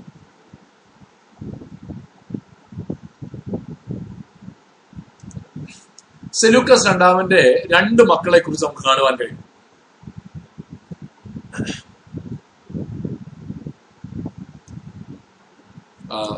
ഇവിടെ സെലൂക്കസ് മൂന്ന് എന്നാണ് വരേണ്ടത് കേട്ടോ. സെലൂക്കസ് രണ്ടെന്നല്ല, സെലൂക്കസ് മൂന്ന് എന്നാണ് ഒരു എററുണ്ട്. അപ്പോൾ സെലൂക്കസ് രണ്ടാമന്റെ മകനായ സെലൂക്കസ് മൂന്നാമൻ സറാനൂസ്, സെലൂക്കസ് രണ്ടാമന്റെ പേര് കാലിലിക്കസ് എന്നായിരുന്നു, സെലൂക്കസ് മൂന്നാമന്റെ പേര് സെറാനൂസ് എന്നാണ്. ഈ സെറാനൂസ് ആണ് സെലൂക്കസ് മൂന്നാമൻ. അദ്ദേഹം യുദ്ധം ചെയ്തു ഏഷ്യ മൈനർ, പിന്നീട് ഈജിപ്തിനെയും ആക്രമിച്ചു. എന്നാൽ ഈജിപ്തിനെ കീഴടക്കാൻ കഴിഞ്ഞില്ല. എന്നാൽ അദ്ദേഹത്തിന് ഇസ്രായേൽ ഉൾപ്പെടുന്ന ഭൂപ്രദേശത്തിന്റെ അധികാരം ലഭിച്ചു ആയിട്ട് നമ്മൾ കാണുന്നുണ്ട്. എന്നാൽ അതിനുശേഷം അദ്ദേഹം മരിച്ചു. ബി സി ഇരുന്നൂറ്റി ഇരുപത്തി മൂന്നിൽ അദ്ദേഹം മരിച്ചു. എന്നാൽ ഇരുന്നൂറ്റി ഇരുപത്തി മൂന്നിൽ സെലൂക്കസ് മൂന്നാമന്റെ മകനായിരിക്കുന്ന സഹോദരനായ സെലൂക്കസ് രണ്ടാമന്റെ മകനായ ആന്റിയോക്കസ് മൂന്നാമൻ മാഗ്നസ്, അദ്ദേഹം ആന്റിയോക്കസ് തേർഡ് ദ ഗ്രേറ്റ് എന്നാണ് അറിയപ്പെടുന്നത്, മഹാനായ അന്ത്യോക്കസ് മൂന്നാമൻ അധികാരത്തിലേക്ക് വരികയാണ്. അന്ത്യോക്കസ് മൂന്നാമൻ ഈജിപ്തുകാരെ യുദ്ധത്തിൽ തോൽപ്പിച്ചു. ആ കാലത്ത് ഈജിപ്തിനെ ഭരിക്കുന്നത് ടോളമി നാലാമനാണ്. അദ്ദേഹം ഇസ്രായേലിന്റെ സദേൺ ബോർഡേഴ്സിലേക്ക് ടോളമിയെ തുരത്തിയതായിട്ട് നമ്മൾ വായിക്കുന്നുണ്ട്. He earned the epithet the Great because of his military success. അദ്ദേഹത്തിന് ലഭിച്ചൊരു പേരാണ് മഹാനായ അന്തിയോക്കസ് മൂന്നാമൻ. കാരണം അദ്ദേഹത്തിന്റെ മിലിറ്ററി സക്സസ് കൊണ്ട് അദ്ദേഹത്തിനുണ്ടായ പേരാണ്. അതാണ് നമ്മളിവിടെ പത്താം വാക്യത്തിൽ വായിക്കുന്നത്. അവന്റെ പുത്രന്മാരോ വീണ്ടും യുദ്ധം ആരംഭിക്കുകയും. ഈ സെലൂക്കസ് രണ്ടാമന്റെ മക്കളായ സെലൂക്കസ് മൂന്നാമനും അന്തിയോക്കസ് മൂന്നാമനും എന്ത് ചെയ്തു? വീണ്ടും യുദ്ധം ആരംഭിച്ചു. വലിയ സൈന്യം, ബഹുപുരുഷാരമടങ്ങിയ മഹാസൈന്യങ്ങളെ ശേഖരിക്കുകയും ചെയ്തു. അത് വന്ന് കവിഞ്ഞു കടന്നുപോകും. ഒരു വലിയ പ്രളയം പോലെ അത് വരും. പിന്നെ അവൻ മടങ്ങിച്ചെന്ന് അവന്റെ കോട്ട വരെ യുദ്ധം ചെയ്യും എന്ന് നമ്മൾ വായിക്കും. അപ്പോൾ ഇവിടെ ഈ സെലൂക്കസ് രണ്ടാമന്റെ മക്കളായിരിക്കുന്ന സെലൂക്കസ് മൂന്നാമനും അന്തിയോക്കസ് മൂന്നാമനും യുദ്ധത്തിൽ മുന്നോട്ട് പോയതായിട്ട് നമ്മൾ വായിക്കുന്നുണ്ട്. ദാനിയേൽ പതിനൊന്നാം അധ്യായത്തിന്റെ പതിനൊന്നാം വാക്യത്തിലേക്ക് വരുമ്പോൾ നാം ഇങ്ങനെ വായിക്കുന്നു: അപ്പോൾ തെക്കേ ദേശത്തിലെ രാജാവ്, നമുക്കറിയാം അത് ടോളമിയെ കുറിച്ചാണ് പറയുന്നത്, അപ്പോൾ തെക്കേ ദേശത്തിലെ രാജാവ് ദേഷ്യം പൂണ്ട് പുറപ്പെട്ടു വടക്കേ ദേശത്തിലെ രാജാവിനോട് യുദ്ധം ചെയ്യും.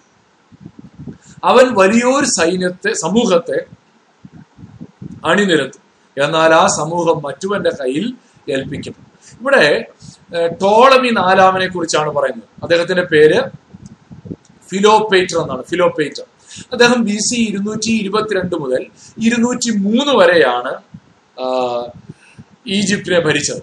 അദ്ദേഹം അന്തിയോക്കസ് മൂന്നാമനെ ആക്രമിക്കുകയാണ്. അന്തിയോക്കസ് മൂന്നാമൻ നമുക്കറിയാം സെലൂക്കസ് രണ്ടാമന്റെ മകനാണ്, സെലൂക്കസ് മൂന്നാമന്റെ സഹോദരനാണ്. ഈ അന്തിയോക്കസ് മൂന്നാമനെ ആക്രമിച്ചു. ഇസ്രായേലിന്റെ തെക്കേ അതിർത്തികൾ അത് തിരിച്ചു പിടിക്കാൻ വേണ്ടിയാണ് അദ്ദേഹം ആക്രമിച്ചത്. അതായത് ഈജിപ്തിന്റെ വടക്കേ അതിർത്തിയാണ് ഇസ്രായേലിന്റെ തെക്കേ അതിർത്തി എന്ന് പറയുന്നത്. കാരണം അത് ആര് കീഴടക്കി? അത് അന്തിയോക്കസ് മൂന്നാമന്റെ കയ്യിലാണ്. അപ്പോൾ അന്തിയോക്കസ് മൂന്നാമനെ അവനെ അവിടെ നിന്ന് തുരത്താൻ വേണ്ടി ഒരു വലിയ സൈന്യത്തെ അണിനിരത്തിക്കൊണ്ട് ടോളമി നാലാമൻ യുദ്ധം ചെയ്യുകയാണ്.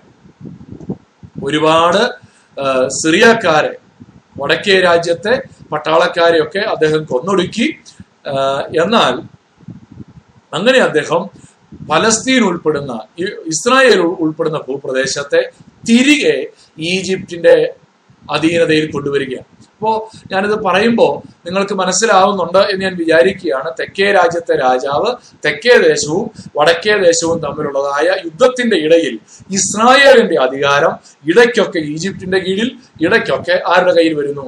ഇടയ്ക്കൊക്കെ സിറിയയുടെ കീഴിൽ വരുന്നതായിട്ടും നമ്മൾ വായിക്കുന്നുണ്ട്. പന്ത്രണ്ടാമത്തെ വാക്യത്തിലേക്ക് വരാം. പന്ത്രണ്ടാം വാക്യത്തിൽ നാം ഇങ്ങനെ വായിക്കുന്നു: ആ ജനസമൂഹം മുടിഞ്ഞു പോകും, അവന്റെ ഹൃദയം ഗർവിച്ചു, അവൻ പതിനായിരം പതിനായിരം പേരെ വീഴുമാറാക്കും, എങ്കിലും അവൻ പ്രാ പ്രാബല്യം പ്രാപിക്കുകയില്ല. ഇവിടെ ഈ ടോളമി നാലാമന് സംഭവിച്ചൊരു കാര്യമാണ് ഈ അവന്റെ ഹൃദയം ഗർവം ഹൃദയം ഗർവിച്ചു. ഇവിടെ നമ്മൾ വായിക്കുന്നുണ്ട് ടോളമി നിഗളിച്ചു. ഈ തന്റെ വിജയത്തിൽ അന്തിയോക്കസ് മൂന്നാമനെതിരെ യുദ്ധം ചെയ്തു, തന്റെ വടക്കേ അതിർത്തിയൊക്കെ തിരിച്ചു പിടിച്ചപ്പോൾ അദ്ദേഹത്തിന്റെ ഹൃദയം ഗർവിച്ചു.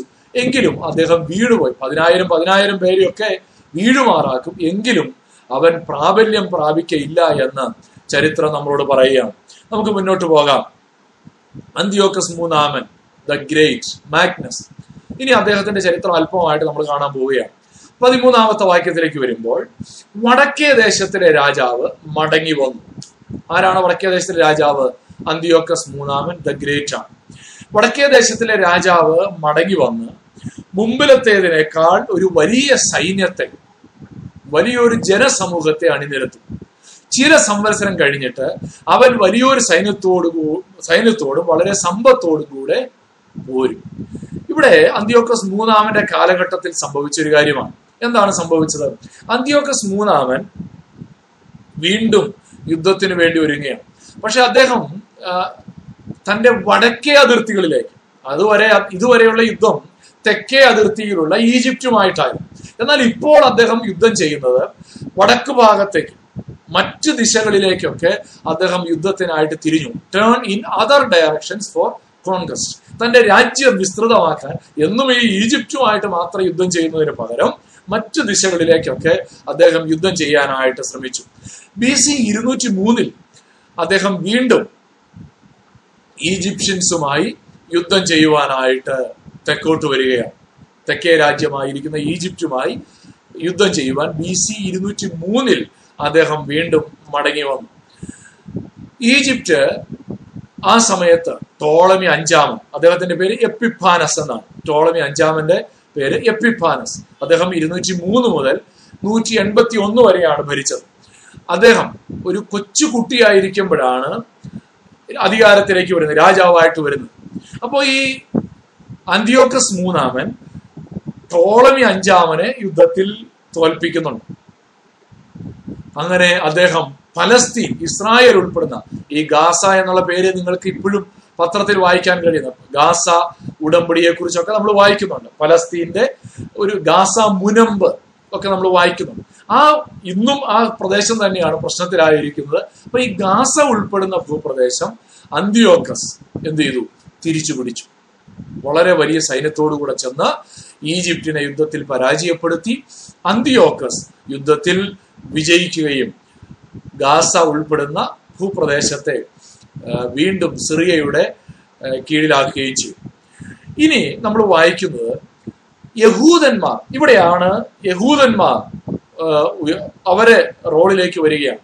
ഈ ഉടം ഈ യുദ്ധത്തിൽ ഈജിപ്തും സിറിയയും തമ്മിലുള്ളതായ ഈ യുദ്ധത്തിൽ യഹൂദന്മാർ അന്ത്യോക്കസ് മൂന്നാമനെയാണ് വെൽക്കം ചെയ്തത്. അതാണ് നമ്മൾ പതിനാലാം വാക്യത്തിൽ വായിക്കുന്നത്. ആ കാലത്ത് പലരും തെക്കേ ദേശത്തിലെ രാജാവിന്റെ നേരെ എഴുന്നേൽക്കും. നിന്റെ ജനത്തിലുള്ള അക്രമികൾ ദർശനത്തെ നിവർത്തിപ്പാൻ തക്കവണ്ണം മത്സരിക്കും, എങ്കിലും അവർ ഇടറി വീഴും. ഇവിടെ നമ്മൾ കാണുന്നു നിന്റെ ജനത്തിലുള്ള അക്രമികൾ എന്ന് വായിക്കുന്നു, അഥവാ യഹൂദന്മാർ. ദാനിയേലിനാണല്ലോ ഈ ദർശനം കൊടുക്കുന്നത്. ദാവീദ് ദാനിയേലിനോട് പറയുകയാണ്, ദാനിയേലെ, നിന്റെ ജനത്തിലുള്ള ചില ആര who are violent among your people. നമ്മൾ എൻ ഐ വിയിൽ അങ്ങനെ വായിക്കുന്നു. അപ്പോൾ യഹൂദന്മാരിൽ വയലന്റ് ആയിട്ടുള്ള കുറച്ച് ആളുകൾ ആരുടെ കൂടെ നിൽക്കും? അന്ത്യോക്കസ് മൂന്നാമനോട് കൂടെ ചേർന്ന് ഈജിപ്തിനെതിരെ യുദ്ധം ചെയ്യുമെന്നാണ്. മാസിഡോണിയൻസും യഹൂദന്മാരും അന്ത്യോക്കസ് മൂന്നാമനെ തന്റെ പക്ഷത്ത് നിന്നുകൊണ്ട് ഈജിപ്ഷ്യൻസിനെ എതിർക്കുവാനായിട്ട് ഒരുങ്ങുകയാണ്. ഈ പല യഹൂദന്മാരും, പ്രത്യേകിച്ച് പൊളിറ്റിക്കൽ സെല പൊളിറ്റിക്കലി സെലസ് ആയിട്ടുള്ള പല യഹൂദന്മാരും വിചാരിച്ചത്, കാരണം എല്ലാ കാലഘട്ടത്തിലും ഈ യഹൂദന്മാർ ഒരു വലിയ പ്രശ്നത്തിലാണ്. കാരണം ഈ ടോളമിയുടെ ഭരണത്തിന്റെ കീഴിൽ അവര് ഈ ഇസ്രായേലിന്റെ സംസ്കാരത്തെ തച്ച് തകർക്കാനായിട്ടാണ് നോക്കിയത്. അതുകൊണ്ട് തന്നെ ടോളമിയുടെ ഭരണം, അവര് ഈ സബ്സ്റ്റിറ്റ്യൂജന്റ് ഒക്കെ ടോളമിയാണല്ലോ ട്രാൻസ്ലേറ്റ്, അതൊക്കെ അവരുടെ തന്ത്രമായിരുന്നു. ഈ ഇസ്രായേലിനെ സ്വാധീനിക്കുവാനുള്ള ഒരു തന്ത്രമായിരുന്നു. എന്നാൽ അത് തിരിച്ചറിഞ്ഞ ഒരു പൊളിറ്റിക്കൽ ഇൻഡിപെൻഡൻസ് ആഗ്രഹിച്ച ചില യഹൂദന്മാർ അവർ വിചാരിച്ചത് ആന്റിയോക്കസ് മൂന്നാമന്റെ പക്ഷത്ത് നിന്നാൽ തങ്ങളുടെ രാഷ്ട്രീയ താല്പര്യങ്ങൾ സാധിക്കുമെന്ന് വിചാരിക്കുകയും അവർ അന്ത്യോക്കസ് മൂന്നാമന്റെ പക്ഷത്ത് നിന്ന് ഈജിപ്തിനെതിരെ, ടോളമിക്കെതിരെ യുദ്ധത്തിൽ സഹായിക്കുകയും ചെയ്തു. പതിനഞ്ചാമത്തെ വാക്യത്തിൽ നാം ഇങ്ങനെ വായിക്കുന്നു, എന്നാൽ വടക്കേ ദേശത്തിലെ രാജാവ് വന്ന് വാടകോരി ഉറപ്പുള്ള പട്ടണങ്ങളെ പിടിക്കും, തെക്കേ പടക്കൂട്ടങ്ങളും അവന്റെ ശ്രേഷ്ഠജനവും ഉറച്ചു നിൽക്കുകയില്ല, ഉറച്ചു നിൽപ്പാൻ അവർക്ക് ശക്തി ഉണ്ടാകുകയുമില്ല. അപ്പൊ ഇവിടെ നമ്മൾ വായിക്കുന്നത് എന്താണ്? ഇവിടെ വടക്കേ ദേശത്തിലെ അന്ത്യോക്കസ് മൂന്നാമനെ കുറിച്ചാണ് നമ്മൾ വായിക്കുന്നത്. അദ്ദേഹം ചില പട്ടണങ്ങളെ പിടിച്ചതായിട്ട് നമ്മൾ വായിക്കുന്നുണ്ട്. ബൈബിളിൽ നമ്മൾ പറയുന്ന ഒരു പട്ടണമാണല്ലോ സീദോൻ, അല്ലേ? സിഡോൻ എന്ന് ഇംഗ്ലീഷിൽ നമ്മൾ വായിക്കുന്നു.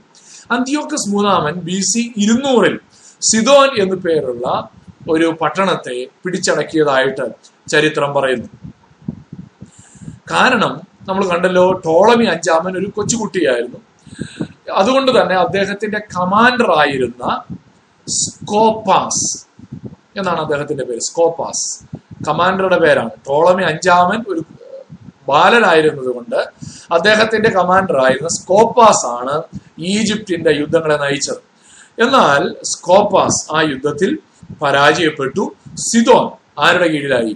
അന്ത്യോക്കസ് മൂന്നാമന്റെ സാമ്രാജ്യത്തിന്റെ കീഴിലായതായി നമുക്ക് കാണുവാൻ കഴിയും.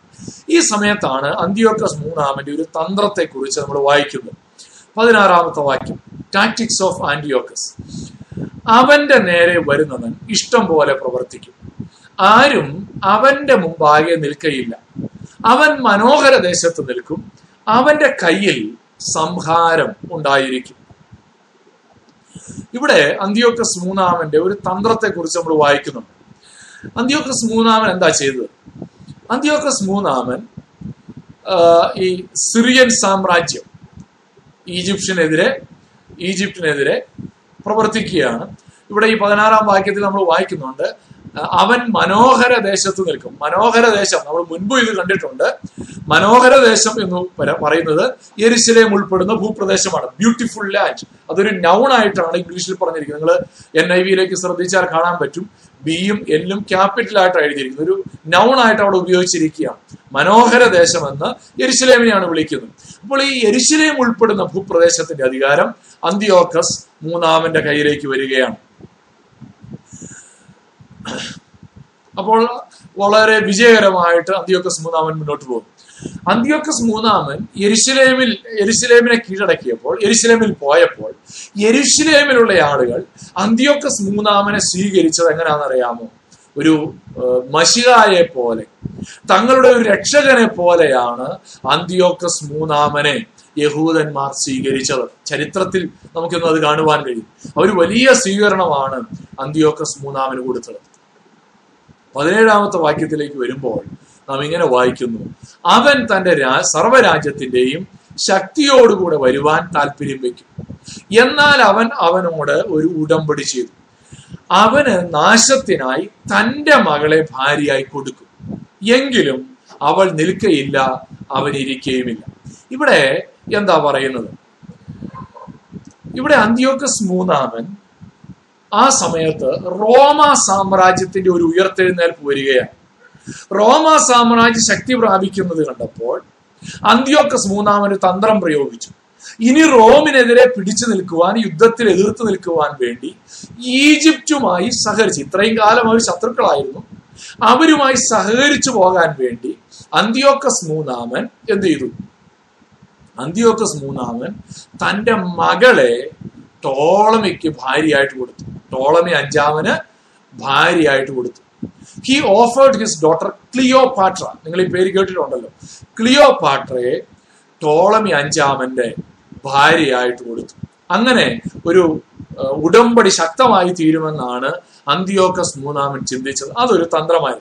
പക്ഷേ ദാനിയേലിന് ഗബ്രിയേൽ പറഞ്ഞു കൊടുക്കുകയാണ്, പക്ഷെ ആ തന്ത്രം നിലനിൽക്കുകയില്ല.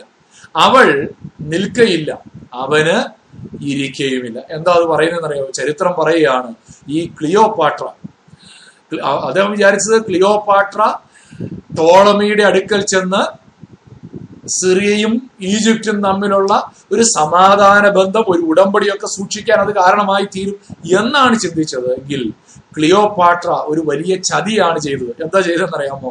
അവള് ചെന്ന് ഒരിക്കൽ പോലും തന്റെ പിതാവിന് അനുകൂലമായിട്ട് അവിടെ നിന്നില്ല. അവൾ എപ്പോഴും തന്റെ ഭർത്താവിനോട്, തന്റെ ഭർത്താവിന്റെ ദേശത്തോട് വളരെ കൂറുള്ളവളായിട്ട് നിന്നതായി ചരിത്രം പറയുകയാണ്.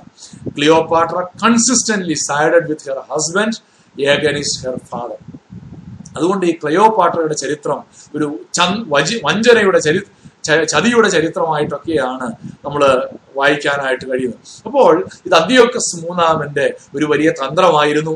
ഇത് എത്രയോ കാലങ്ങൾക്ക് മുമ്പ് ദൈവം തന്റെ ദാസനായ ദാനിയേലിന് വെളിപ്പെടുത്തി കൊടുത്തു.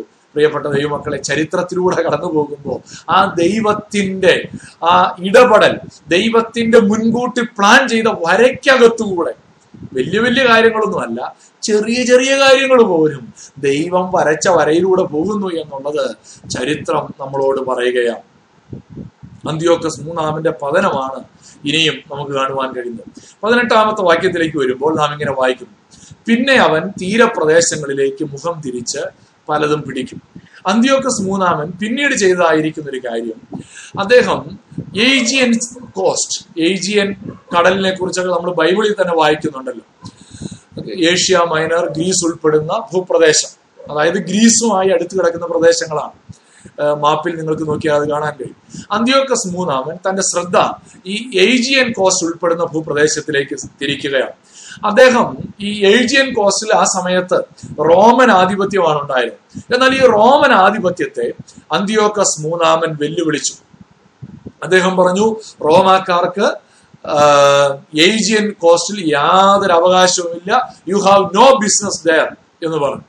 എന്നാൽ അന്തിയോക്കസ് അവിടെ ഒരു യുദ്ധം ഉണ്ടാവുകയും റോമൻ കമാൻഡർ, അദ്ദേഹത്തിന്റെ പേര് ക്ലോഡിയസ് സിപ്പിയോ എന്നാണ്, ക്ലോഡിയസ് സിപ്പിയോ ഈ ആന്റിയോക്കസിനെ ശക്തമായിട്ട് എതിർത്ത് നിൽക്കുകയും ചെയ്തു.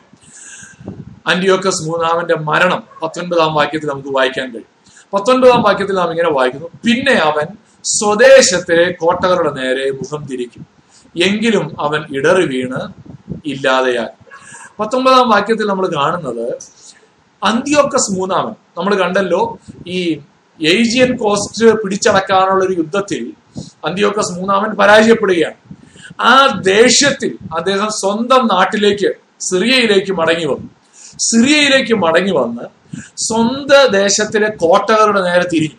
എന്ന് പറഞ്ഞാൽ തൻ്റെ രാജ്യത്തിലുള്ള ചില ക്ഷേത്രങ്ങൾ, അവിടുത്തെ ദേവന്മാരുടെ ചില ക്ഷേത്രങ്ങളിൽ വലിയ സമ്പത്തുണ്ടായിരുന്നു. ഈ സമ്പത്ത് അദ്ദേഹം പിടിച്ചെടുക്കാൻ ശ്രമിച്ചു. സ്വന്തം രാജ്യത്തിലെ തന്നെ ക്ഷേത്രങ്ങളിലെ സമ്പത്ത് പിടിച്ചടക്കുവാൻ അന്തിയോക്കസ് മൂന്നാമൻ ശ്രമിച്ചു. അതിനോട് ആളുകൾ ശക്തമായിട്ട് പ്രതികരിച്ചു. ഒരു ആൾക്കൂട്ടക്കൊലയിൽ his own citizens were enraged and assassinated him in BC one eighty-seven and he tried to rob the temple at as he tried to rob the temple at Elymais. Elymais എന്ന സ്ഥലത്ത് ഒരു കോട്ട പിടിച്ചടക്കാൻ ശ്രമിച്ചപ്പോൾ ആളുകളാണ് ഈ രാജാവിനെ കൊന്നുകളഞ്ഞത്. എങ്കിലും അവൻ ഇടറി വീണ് ഇല്ലാതെയായി. പത്തൊമ്പതാം വാക്യത്തിൽ നമുക്കത് കാണുവാനായിട്ട് കഴിയുന്നുണ്ട്. അപ്പോൾ അന്തിയോക്കസ് മൂന്നാമന്റെ മരണം ഒരു ആൾക്കൂട്ട കൊലപാതകമായിരുന്നു എന്നുള്ളത് നമുക്ക് കാണുവാൻ കഴിയും. ഇരുപതാം വാക്യത്തിലേക്ക് വരാം. ഇരുപതാം വാക്യത്തിൽ അന്തിയോക്കസ് മൂന്നാമന് പകരം എഴുന്നേൽക്കുന്നവൻ തൻ്റെ രാജ്യത്തിന്റെ മനോഹര ഭാഗത്തുകൂടി ഒരു അപഹാരിയായിരിക്കും, എങ്കിലും കുറെ ദിവസത്തിനകം അവൻ സംഹരിക്കപ്പെടും, കോപത്താലല്ല യുദ്ധത്താലുമല്ല. ഇവിടെ അന്തിയോക്കസ് മൂന്നാമന് ശേഷം അവന്റെ മൂത്ത മകനായ സെലൂക്കസ് നാലാമൻ, ഫിലോപ്പേറ്റർ എന്നാണ് അദ്ദേഹത്തിന്റെ പേര്, മൂത്ത മകനായ സെലൂക്കസ് നാലാമൻ ഫിലോപ്പേറ്റർ അധികാരത്തിലേക്ക് വരികയാണ്. ബി സി നൂറ്റി എൺപത്തി ഏഴ് മുതൽ ബി സി നൂറ്റി എഴുപത്തി അഞ്ച് വരെ ഈ അന്തിയോക്കസ് നാലാമൻ അധികാരത്തിൽ വരുമ്പോൾ അദ്ദേഹം ടാക്സ് പിരിക്കാനായിട്ട് തൻ്റെ ഒരു ദാസനെ അയക്കുകയാണ്. അദ്ദേഹത്തിന്റെ പേര് ഹെലിയോഡോറസ് എന്നാണ്, ഹെലിയോഡോറസ്. അതാണ് ഇവിടെ പറയുന്നത്, തൻ്റെ രാജ്യത്തിന്റെ മനോഹര ഭാഗത്തുകൂടി ഒരു അപഹാരിയായിരിക്കും. നമുക്കറിയാം, യേശു ക്രിസ്തുവിന്റെ കാലഘട്ടത്തിൽ ടാക്സ് കളക്ട് ചെയ്യുന്ന ആളുകൾ വളരെ മോശം ആൾക്കാരാണ്, പിടിച്ചു പറിക്കുന്ന ആൾക്കാരായിട്ടാണ് യേശുവിന്റെ കാലഘട്ടത്തിൽ അറിയപ്പെടുന്നത്. നമ്മൾ പുതിയ നിയമത്തിലൊക്കെ അത് വായിക്കുന്നുണ്ട്, സുവിശേഷങ്ങളിൽ അത് കാണുന്നുണ്ട്. അപ്പോൾ ഒരു ടാക്സ് കളക്ടർ ആയിട്ടുള്ള ഹെലിയോഡോറസിനെ ആരയക്കും? സെലൂക്കസ് നാലാമൻ യെരുശലേമിലേക്ക് പറഞ്ഞയക്കുന്നു. അത് അതിനെക്കുറിച്ച് സാക്ഷ്യപ്പെടുത്തുന്ന ഒരു പുസ്തകമാണ് അപ്പോക്രിഫ പുസ്തകമായ മക്കാബിയരുടെ രണ്ടാം പുസ്തകത്തിൽ മൂന്നാം അധ്യായം ഏഴാം വാക്യത്തിൽ ഈ വിഷയം അവിടെ പരാമർശിക്കുന്നുണ്ട്. ഈ അന്തിയോക്കസ് സോറി സെലൂക്കസ് നാലാമൻ ഹെലിയോഡോറസിനെ യെരുശലേമിലേക്ക് ടാക്സ് പിടിക്കാൻ കളക്ട് ചെയ്യാനായിട്ട് പറഞ്ഞയക്കുന്നതിനെ കുറിച്ച് നമ്മളവിടെ വായിക്കുന്നുണ്ട്. എന്നാൽ എന്ത് സംഭവിച്ചെന്നറിയാമോ? ഈ സെലൂക്കസ് നാലാമനെ കൊല്ലപ്പെട്ടത് എങ്ങനെയാണ്? സെലൂക്കസ് നാലാമനെ കൊന്നത് ഈ ഹെലിയോഡോറസ് തന്നെയാണ്, വിഷം നൽകി കൊന്നതായിട്ട് പറയാം. അതുകൊണ്ടാണ് എങ്കിലും കുറെ ദിവസത്തിനകം അവൻ സംഹരിക്കപ്പെടും. ആര്? സെലൂക്കസ് നാലാമൻ ഫിലോപ്പേറ്റർ കൊല്ലപ്പെടും, സംഹരിക്കപ്പെടും, കോപത്താലല്ല. തന്റെ പിതാവ് അന്തിയോക്കസ് മൂന്നാമൻ എങ്ങനെയാ മരിച്ചത്? ആൾക്കൂട്ടത്തിന്റെ കോപമാണ്, യുദ്ധത്താലുമല്ല. പിന്നെ എങ്ങനെ മരിച്ചെന്നറിയാമോ? ഹെലിയോഡോറസ് വിഷം കൊടുത്ത്, താൻ അയച്ച ടാക്സ് കളക്ടർ തന്നെ എന്ത് ചെയ്തു? വിഷം കൊടുത്ത് ഈ സെലൂക്കസ് നാലാമന്റെ മരണത്തിന് കാരണമായി തീരുകയാണ്. അപ്പോൾ നമ്മൾ ഇന്ന് കണ്ട ചരിത്രമാണ് ഇവിടെ ഈ വാക്യത്തിൽ കാണുവാൻ കഴിയുന്നത്. തെക്കേ രാജ്യത്തെ രാജാവ് ടോളമീസ്, ഒന്ന് രണ്ട് മൂന്ന് നാല് അഞ്ചു പേര് നമ്മൾ ഇന്ന് കണ്ടു. വടക്കേ രാജ്യത്തെ രാജാക്കന്മാരെ കുറിച്ച് കണ്ടു. സെലൂക്കസ് ഒന്നാമൻ മുതൽ സെലൂക്കസ് നാലാമൻ വരെ, ആന്റിയോക്കസ് ഒന്നാമൻ മുതൽ ആന്റിയോക്കസ് മൂന്നാമൻ വരെ നമ്മൾ കണ്ടു. അപ്പോ ഈ ഒരു ഇത്രയും ഭാഗത്ത് ഇത്രയും രാജാക്കന്മാരെ കുറിച്ച് നമ്മൾ കണ്ടു. ഇനി ഈ പതിനൊന്നാമത്തെ അധ്യായത്തിൽ രണ്ടു പേരെ കൂടെ നമ്മൾ കാണും. ടോളമി ആറാമൻ, അദ്ദേഹത്തിന്റെ പേര് ഫിലോമെറ്റർ എന്നാണ്. അതുപോലെ ആന്റിയോക്കസ് നാലാമൻ, എപ്പിഫാനസ് എന്നാണ് അദ്ദേഹത്തിന്റെ പേര്. അദ്ദേഹമാണ് എതിർ ക്രിസ്തുവിന്റെ നിഴലായി. അത് നമ്മൾ അടുത്ത ക്ലാസ്സിലാണ് അദ്ദേഹത്തെ കുറിച്ച് പഠിക്കാൻ പോകുന്നത്. പതിനൊന്നാം അധ്യായത്തിന്റെ ഇരുപത്തിയൊന്ന് മുതൽ മുപ്പത്തിയഞ്ച് വരെയുള്ള വാക്യങ്ങളിൽ എതിർ ക്രിസ്തുവിന്റെ നിഴലായ അന്തിയോക്കസ് എപ്പിഫാനസിനെ കുറിച്ച് നമ്മൾ പഠിക്കും. അത് നമ്മൾ അടുത്ത ക്ലാസ്സിലേക്ക് മാറ്റിവെച്ചിരിക്കുകയാണ്. നമുക്ക് ഇന്ന് വിശദീകരിക്കാൻ സമയമില്ലല്ലോ. ഞാൻ വേഗത്തിൽ മുന്നോട്ട് പോവുകയാണ്, അവസാനിപ്പിക്കാനായിട്ട് ആഗ്രഹിക്കുകയാണ്. ഇന്ന് ചരിത്രമാണ് നമ്മൾ പഠിച്ചത്, ഒരു വലിയ ആത്മീയ സന്ദേശമൊന്നും അല്ല നമ്മൾ ഇന്ന് ചിന്തിച്ചത്. പക്ഷെ ഇവിടെ നിന്ന് ചില ചിന്തകൾ നമുക്ക് നമ്മുടെ ഹൃദയത്തിൽ സൂക്ഷിക്കാൻ ആവശ്യമായിട്ടുണ്ട്. ഒന്നാമത് പറയാൻ ആഗ്രഹിക്കുന്ന കാര്യം, അവർ God is sovereign and omniscient who knows the future to the smallest detail. നമ്മുടെ കർത്താവ് അറിയാതെ ഒന്നും സംഭവിക്കുന്നില്ല എന്നുള്ളൊരു വലിയ സത്യം നമ്മൾ ഒരിക്കലും മറന്നു പോകരുത്. ദാനിയേൽ നാലിന്റെ പതിനേഴിൽ ദാനിയേലിലൂടെ അത് നെബൂഖദ്നേസറിന് ബോധ്യപ്പെട്ട കാര്യമാണ്. അത്യുന്നതനായവൻ മനുഷ്യരുടെ രാജ്യത്വത്തിന്മേൽ വാഴുകയും അതിനെ തനിക്ക് ബോധിച്ചവന് കൊടുക്കുകയും മനുഷ്യരിൽ അധമനായവനെ അതിന്മേൽ വാഴിക്കുകയും ചെയ്യുന്നു എന്ന് ജീവനോടിരിക്കുന്നവർ അറിയേണ്ടതിന് ഈ വിധി ദൂതന്മാരുടെ നിർണയവും കാര്യം വിശുദ്ധന്മാരുടെ കൽപ്പനയുമാകും.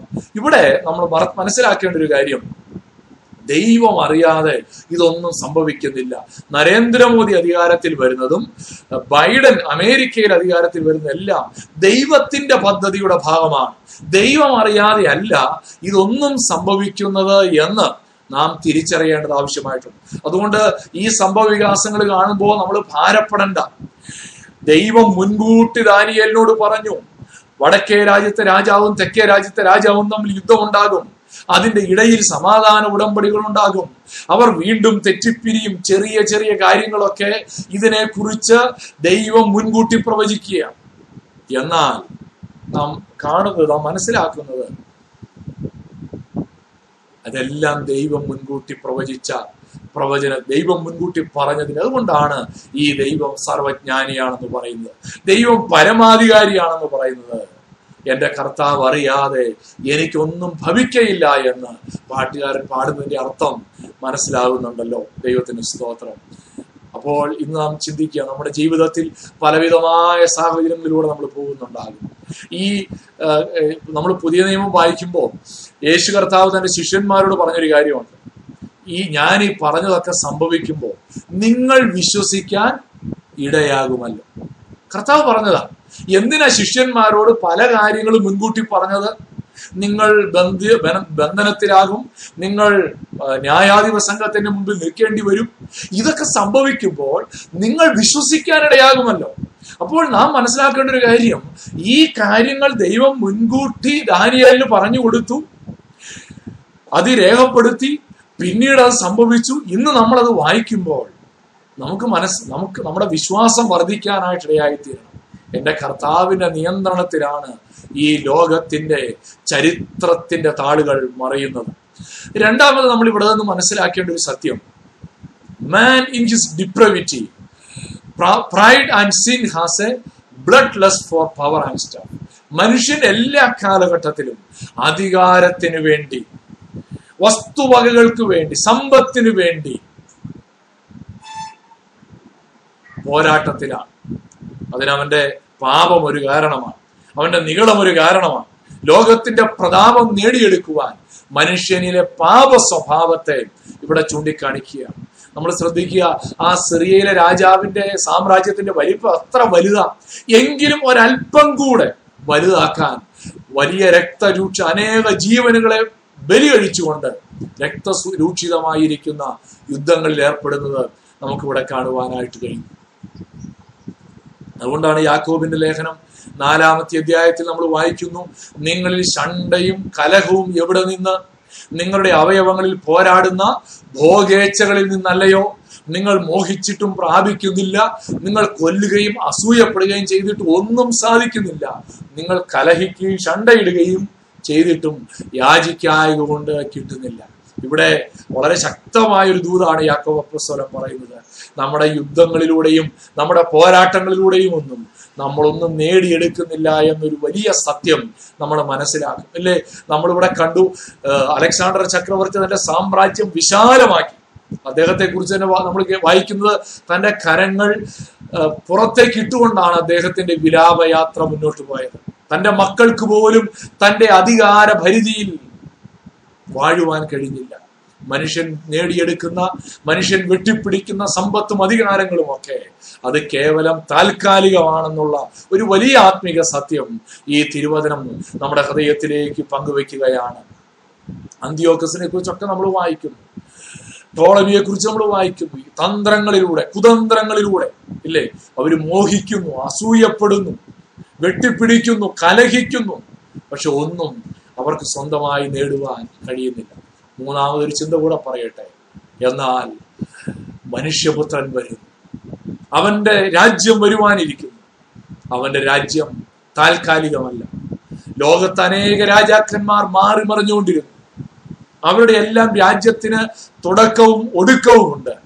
എന്നാൽ ഒടുക്കമില്ലാത്ത ഒരു നിത്യരാജ്യത്തിൽ നമ്മുടെ കർത്താവായിരിക്കുന്ന യേശു ക്രിസ്തു രാജാവായി വാഴുവാൻ ഇതാ അവൻ വരികയാണ്. Praise the Lord. പ്രിയപ്പെട്ട ദൈവമക്കളെ, ദൈവത്തിന്റെ വലിയ ഇടപെടൽ, ദൈവത്തിന്റെ വലിയ പ്രവൃത്തിയാണ് ഈ യുദ്ധങ്ങളിലൂടെ ഇന്ന് ലോകത്ത് രേഖപ്പെടുത്തിക്കൊണ്ടിരിക്കുന്നത്. മനുഷ്യപുത്രൻ വരും. നമ്മുടെ കർത്താവായ യേശു ക്രിസ്തു ഒരിക്കൽ ഈ ഭൂമിയിൽ വന്നു. അവൻ ഭൂമിയിൽ വന്നത് കേവലം മനുഷ്യനായിട്ട് വന്നു, മനുഷ്യന്റെ പാപത്തിന്റെ പരിഹാരം വരുത്തി ദൈവരാജ്യത്തിന്റെ പ്രാരംഭം കുറിച്ചു. എന്നാൽ ആ ദൈവരാജ്യം, യേശു ക്രിസ്തു രാജാവായിട്ടുള്ള നിത്യരാജ്യത്വം, അത് ഇനിയും ആക്ഷരികമായി സംഭവിക്കാനിരിക്കുന്നു. നമ്മുടെ കർത്താവായ യേശു ക്രിസ്തു വരുമ്പോൾ ഈ രാജാക്കന്മാർ മാറി മറിഞ്ഞതുപോലെയല്ല, ജയിച്ചും തോറ്റും മുന്നേറുന്നത് പോലെയല്ല. അവനെതിരെ നിൽക്കുവാൻ, അവനൊപ്പം പറയാൻ ഒരാളുമില്ല, അവനെപ്പോൾ ആരാധ്യരാരുമില്ലെന്ന് പാട്ടുകാരൻ പാടിയതുപോലെ നമ്മുടെ കർത്താവായ യേശു ക്രിസ്തുവിന്റെ സാമ്രാജ്യം എന്നേക്കും നിത്യരാജ്യത്വമായി നിലനിൽക്കുവാനായിട്ട് പോവുകയാണ്. ഇംഗ്ലണ്ടിൽ ചരിത്രത്തിൽ ഒരു രാജാവാണ്. അദ്ദേഹത്തിന്റെ പേര് കിങ് ജോൺ എന്നാണ്. ഒരിക്കൽ അദ്ദേഹം വേട്ടയാടുവാനായി വനാന്തരങ്ങളിലേക്ക് പോയി. എന്നാൽ അദ്ദേഹം മടങ്ങി വന്നില്ല. അദ്ദേഹത്തിന്റെ സഹോദരനായ റിച്ചാർഡ് അധികാരം പിടിച്ചെടുത്തു. എന്നാൽ റിച്ചാർഡ് വളരെ ക്രൂരനായ ഒരു രാജാവായിരുന്നു. കിങ് ജോൺ വളരെ നല്ലൊരു രാജാവ്, ജനങ്ങൾക്ക് പ്രിയപ്പെട്ട ഒരു രാജാവ്. എന്നാൽ അദ്ദേഹം വേട്ടയ്ക്ക് പോയി മടങ്ങി വരാതിരുന്നപ്പോൾ കിങ് റിച്ചാർഡ് അധികാരം കീഴടക്കി. കിങ് റിച്ചാർഡ് ക്രൂരനായ ഒരു രാജാവ്, ജനത്തെ പീഡിപ്പിക്കുന്ന ഒരു രാജാവ്. നാളുകൾ കടന്നുപോയി. അങ്ങനെ ഇരിക്കുമ്പോൾ കിങ് റിച്ചാർഡ് ഒരു ശബ്ദം കേൾക്കുകയാണ്. ആളുകളുടെ ഒരു ഇരമ്പൽ കേൾക്കുകയാണ്, ആളുകളുടെ ഒരു ശബ്ദം കേൾക്കുകയാണ്. എന്താണ് അവർ പറയുന്നതെന്ന് അദ്ദേഹം ശ്രദ്ധിച്ചപ്പോൾ അദ്ദേഹം കേട്ടത് ഇങ്ങനെയാണ്: അവർ കിങ് ഈസ് കമ്മിങ്. ആൾക്കൂട്ടം, വലിയൊരു പുരുഷാരം ആർ തലച്ചുകൊണ്ട് പറയുകയാണ്, അവർ കിങ് ഈസ് കമ്മിങ്. ഒരിക്കൽ വേട്ടയ്ക്ക് പോയി വഴിതെറ്റിപ്പോയ തങ്ങളുടെ രാജാവായ കിങ് ജോൺ ഇതാ മടങ്ങി തന്റെ രാജ്യത്തേക്ക് വരുന്നു. പ്രിയപ്പെട്ട ദൈവമക്കളെ, ഇന്ന് നമ്മുടെ കാതുകൾ കൊണ്ട് ശ്രദ്ധിച്ചാൽ, നമ്മുടെ ഹൃദയ വിചാരങ്ങൾ കൊണ്ടൊന്ന് ശ്രദ്ധിച്ചാൽ, നമ്മുടെ ആത്മീയ കാതുകൾ തുറന്ന് ഈ ലോകത്തിന്റെ ഇരമ്പലൊന്ന് ശ്രദ്ധിച്ചാൽ ഒരു കാര്യം നമ്മുടെ കാതുകളിൽ കേൾക്കുവാൻ കഴിയും: Our King is coming. Our King is coming. നമ്മുടെ കർത്താവായ യേശു ക്രിസ്തുവിന്റെ രണ്ടാമത്തെ വരവിന് വേണ്ടി, നമ്മുടെ കർത്താവിന്റെ രാജ്യം ആശ്ചര്യമായി സ്ഥാപിക്കപ്പെടുവാൻ വേണ്ടി ഈ ലോകം ഒരുങ്ങിക്കൊണ്ടിരിക്കുകയാണ്. അതിനുവേണ്ടിയാണ് ഭക്തന്മാർ കാതോർക്കുന്നത്, അതിനുവേണ്ടിയാണ് ഭക്തന്മാർ ഒരുങ്ങിക്കൊണ്ടിരിക്കുന്നത്. ഞാൻ എൻ്റെ വാക്കുകളെ ഇവിടെ അവസാനിപ്പിക്കുവാൻ ആഗ്രഹിക്കുകയാണ്. എന്നെ കേൾക്കുന്ന പ്രിയപ്പെട്ട ദൈവമക്കളെ, നമ്മുടെ ആത്മീക ജീവിതത്തിൽ നമ്മുടെ ആത്മീക ജീവിതത്തിൽ നമുക്ക് ഈ വലിയ സത്യം ഗ്രഹിക്കുവാനായിട്ട് കഴിയണം. ഈ വലിയ ആത്മീക സത്യം ബോധ്യപ്പെടുവാനായിട്ട് കഴിയണം. നമ്മുടെ ആത്മീക ജീവിതത്തിൽ ഈ വലിയ സത്യം നമുക്ക് ഉൾക്കൊള്ളാം. കർത്താവെ, അതിനായിട്ട് എന്നെ സഹായിക്കണമെന്ന് നമുക്ക് പ്രാർത്ഥിക്കാം. ഈ മൂന്ന് ചിന്തകൾ നമ്മുടെ ആത്മീക ജീവിതത്തിന് അനുഗ്രഹമായി തീരട്ടെ. ഈ മൂന്ന് ചിന്തകൾ നമ്മുടെ ആത്മീക ജീവിതത്തിൽ വലിയ അനുഗ്രഹമായി മാറുവാൻ സ്വർഗത്തിലെ ദൈവം സഹായിക്കട്ടെ. ഹല്ലേലൂയ. എല്ലാവരും എല്ലാവരും പ്രത്യാശ കൊണ്ട് ഹൃദയം നിറയണം. നമ്മുടെ ഹൃദയം ആത്മീക സന്തോഷം കൊണ്ട് നിറയണം. അവർ കിങ് ഈസ് കമ്മിങ്. നമ്മുടെ കർത്താവായ യേശു ക്രിസ്തു ഇതാ വരുവാനായിട്ട് പോകുന്നു. അവന്റെ രാജ്യം ആക്ഷരികമായി സ്ഥാപിക്കപ്പെടുവാൻ പോകുന്നു. ലോകത്തെ രാജാക്കന്മാർ മാറി മറിയും. ട്രംപ് പോയി, ബൈഡൻ വരും. നരേന്ദ്രമോദി ഒരുപക്ഷെ നാളെ മാറി വേറൊരു രാജാവ് അധികാരത്തിൽ വരും. പക്ഷെ രാജാതിരാജാവ് ഒരുവനേ ഉള്ളൂ, കർത്താതി കർത്താവ് ഒരുവനേ ഉള്ളൂ. അത് നമ്മുടെ കർത്താവായിരിക്കുന്ന യേശു ക്രിസ്തുവാണ്. നമുക്ക് സ്തോത്രം ചെയ്യാം, നന്ദി കരേറ്റാം. നമുക്ക് പ്രത്യാശ കൊണ്ട് നമ്മുടെ ഹൃദയം നിറയട്ടെ. കണ്ണുകളെ അടച്ച് ദൈവസന്നിധിയിൽ സമർപ്പണത്തോടെ നന്ദി നിറഞ്ഞ ഹൃദയത്തോടെ സ്തോത്രം ചെയ്ത് പ്രാർത്ഥിക്കാം. ചരിത്രത്തെ നിയന്ത്രിക്കുന്നവൻ, ചരിത്രത്തിന്റെ മേൽ അധികാരമുള്ളവൻ, രാജാതിരാജാവ്, അവന്റെ കടിഞ്ഞാണിന്മേൽ ലോകത്തിന്റെ ചരിത്രം മുന്നോട്ട് പോകുന്നു. ആ വലിയ സത്യം ഉൾക്കൊണ്ടുകൊണ്ട് നമുക്ക് മുന്നോട്ട് പോകാൻ പ്രാർത്ഥിക്കാം. സ്വർഗീയ പിതാവേ, നല്ല കർത്താവേ, ഞങ്ങളെങ്ങനെ സ്തുതിക്കുന്നു, സ്തോത്രം ചെയ്യുന്നു. ഞങ്ങളുടെ കർത്താവായ ഞങ്ങളുടെ രക്ഷിതാവായ യേശു ക്രിസ്തു രാജാവായി വരുമെന്ന വലിയ പ്രത്യാശയോടെ ഈ ഭൂമിയിൽ ജീവിക്കുവാൻ അവിടെ ഞങ്ങളെ സഹായിക്കണമേ ഞങ്ങൾ പ്രാർത്ഥിക്കുന്നു. സ്വർഗത്തിലെ ദൈവം ദാനിയേലിന് ഭാവിയെ കുറിച്ച് വിവരിച്ചു കൊടുത്തു, ചരിത്രം പറഞ്ഞു കൊടുത്തു. ചരിത്രത്തെ കുറിച്ച്, ചരിത്രത്തിൽ സംഭവിക്കാനിരിക്കുന്നതിനെ കുറിച്ച് മുൻകൂട്ടി ഗബ്രിയേലിലൂടെ വെളിപ്പെടുത്തി കൊടുത്തു. അത് നിറവേറിയതായി ചരിത്രത്തിലൂടെ ഞങ്ങൾ കാണുന്ന കർത്താവേ, അങ്ങനെയെങ്കിൽ ഞങ്ങൾ വിശ്വസിക്കുന്നു, ഞങ്ങൾ ജീവിക്കുന്ന ഈ കാലഘട്ടത്തിൽ ലോകത്തിന്റെ കാലഗതികൾ, ലോകത്തിന്റെ അധികാരങ്ങൾ മാറി മറയുന്നത് ഞങ്ങളുടെ കർത്താവിന്റെ കരത്തിന്റെ നിയന്ത്രണത്തിലാണെന്ന് ഞങ്ങൾ വിശ്വസിക്കുകയും അത് മനസ്സിലാക്കുകയും ചെയ്യുന്നു. ഞങ്ങൾ ഈ ലോകത്തിന്റെ പേര് വലുതാക്കാനല്ല, ഞങ്ങൾ ഈ ലോകത്ത് അതിർത്തികളും അതിർവരമ്പുകളും വിശാലമാക്കാനല്ല, ദൈവരാജ്യത്തിന് വേണ്ടി കാത്തിരിക്കണമെന്ന് അവിടെ ഞങ്ങളെ ഓർമ്മപ്പെടുത്തിയല്ലോ കർത്താവേ. അതിനായിട്ട് ഞങ്ങളെ തന്നെ സമർപ്പിക്കുകയാണ്. അതിനായി ഞങ്ങളെ തന്നെ അവിടുത്തെ കരങ്ങളിൽ ഏൽപ്പിച്ചു തരുന്ന കർത്താവേ, ഞങ്ങളുടെ രാജാതിരാജാവും കർത്താതി കർത്താവുമായി യേശു ക്രിസ്തു മടങ്ങി വരുമ്പോൾ ഒരുക്കപ്പെട്ടവരായി, വീണ്ടെടുക്കപ്പെട്ട ദൈവമക്കളായി, ദൈവരാജ്യത്തിന്റെ അംഗങ്ങളായി കർത്താവിനോടുകൂടെ സന്തോഷിക്കുവാനുള്ള ആ വലിയ പ്രത്യാശയോടുകൂടെ ജീവിപ്പാൻ അവിടെ ഞങ്ങൾ എല്ലാവരെയും സഹായിക്കണമേ ഞങ്ങൾ പ്രാർത്ഥിക്കും. അതിനായി ഞങ്ങളെ തന്നെ അവിടുത്തെ കരങ്ങളിൽ സമർപ്പിക്കും. കർത്താവ്, ഞങ്ങളുടെ പ്രാർത്ഥന കേട്ടതിനായി സ്തോത്രം. ഇന്ന് ദൈവോധനം കേട്ട എല്ലാവരെയും കർത്താവ് അനുഗ്രഹിക്കണം, ആശീർവദിക്കണം. യേശു ക്രിസ്തുവിൻ വിലയേറിയ നാമത്തിൽ തന്നെ ആമേൻ.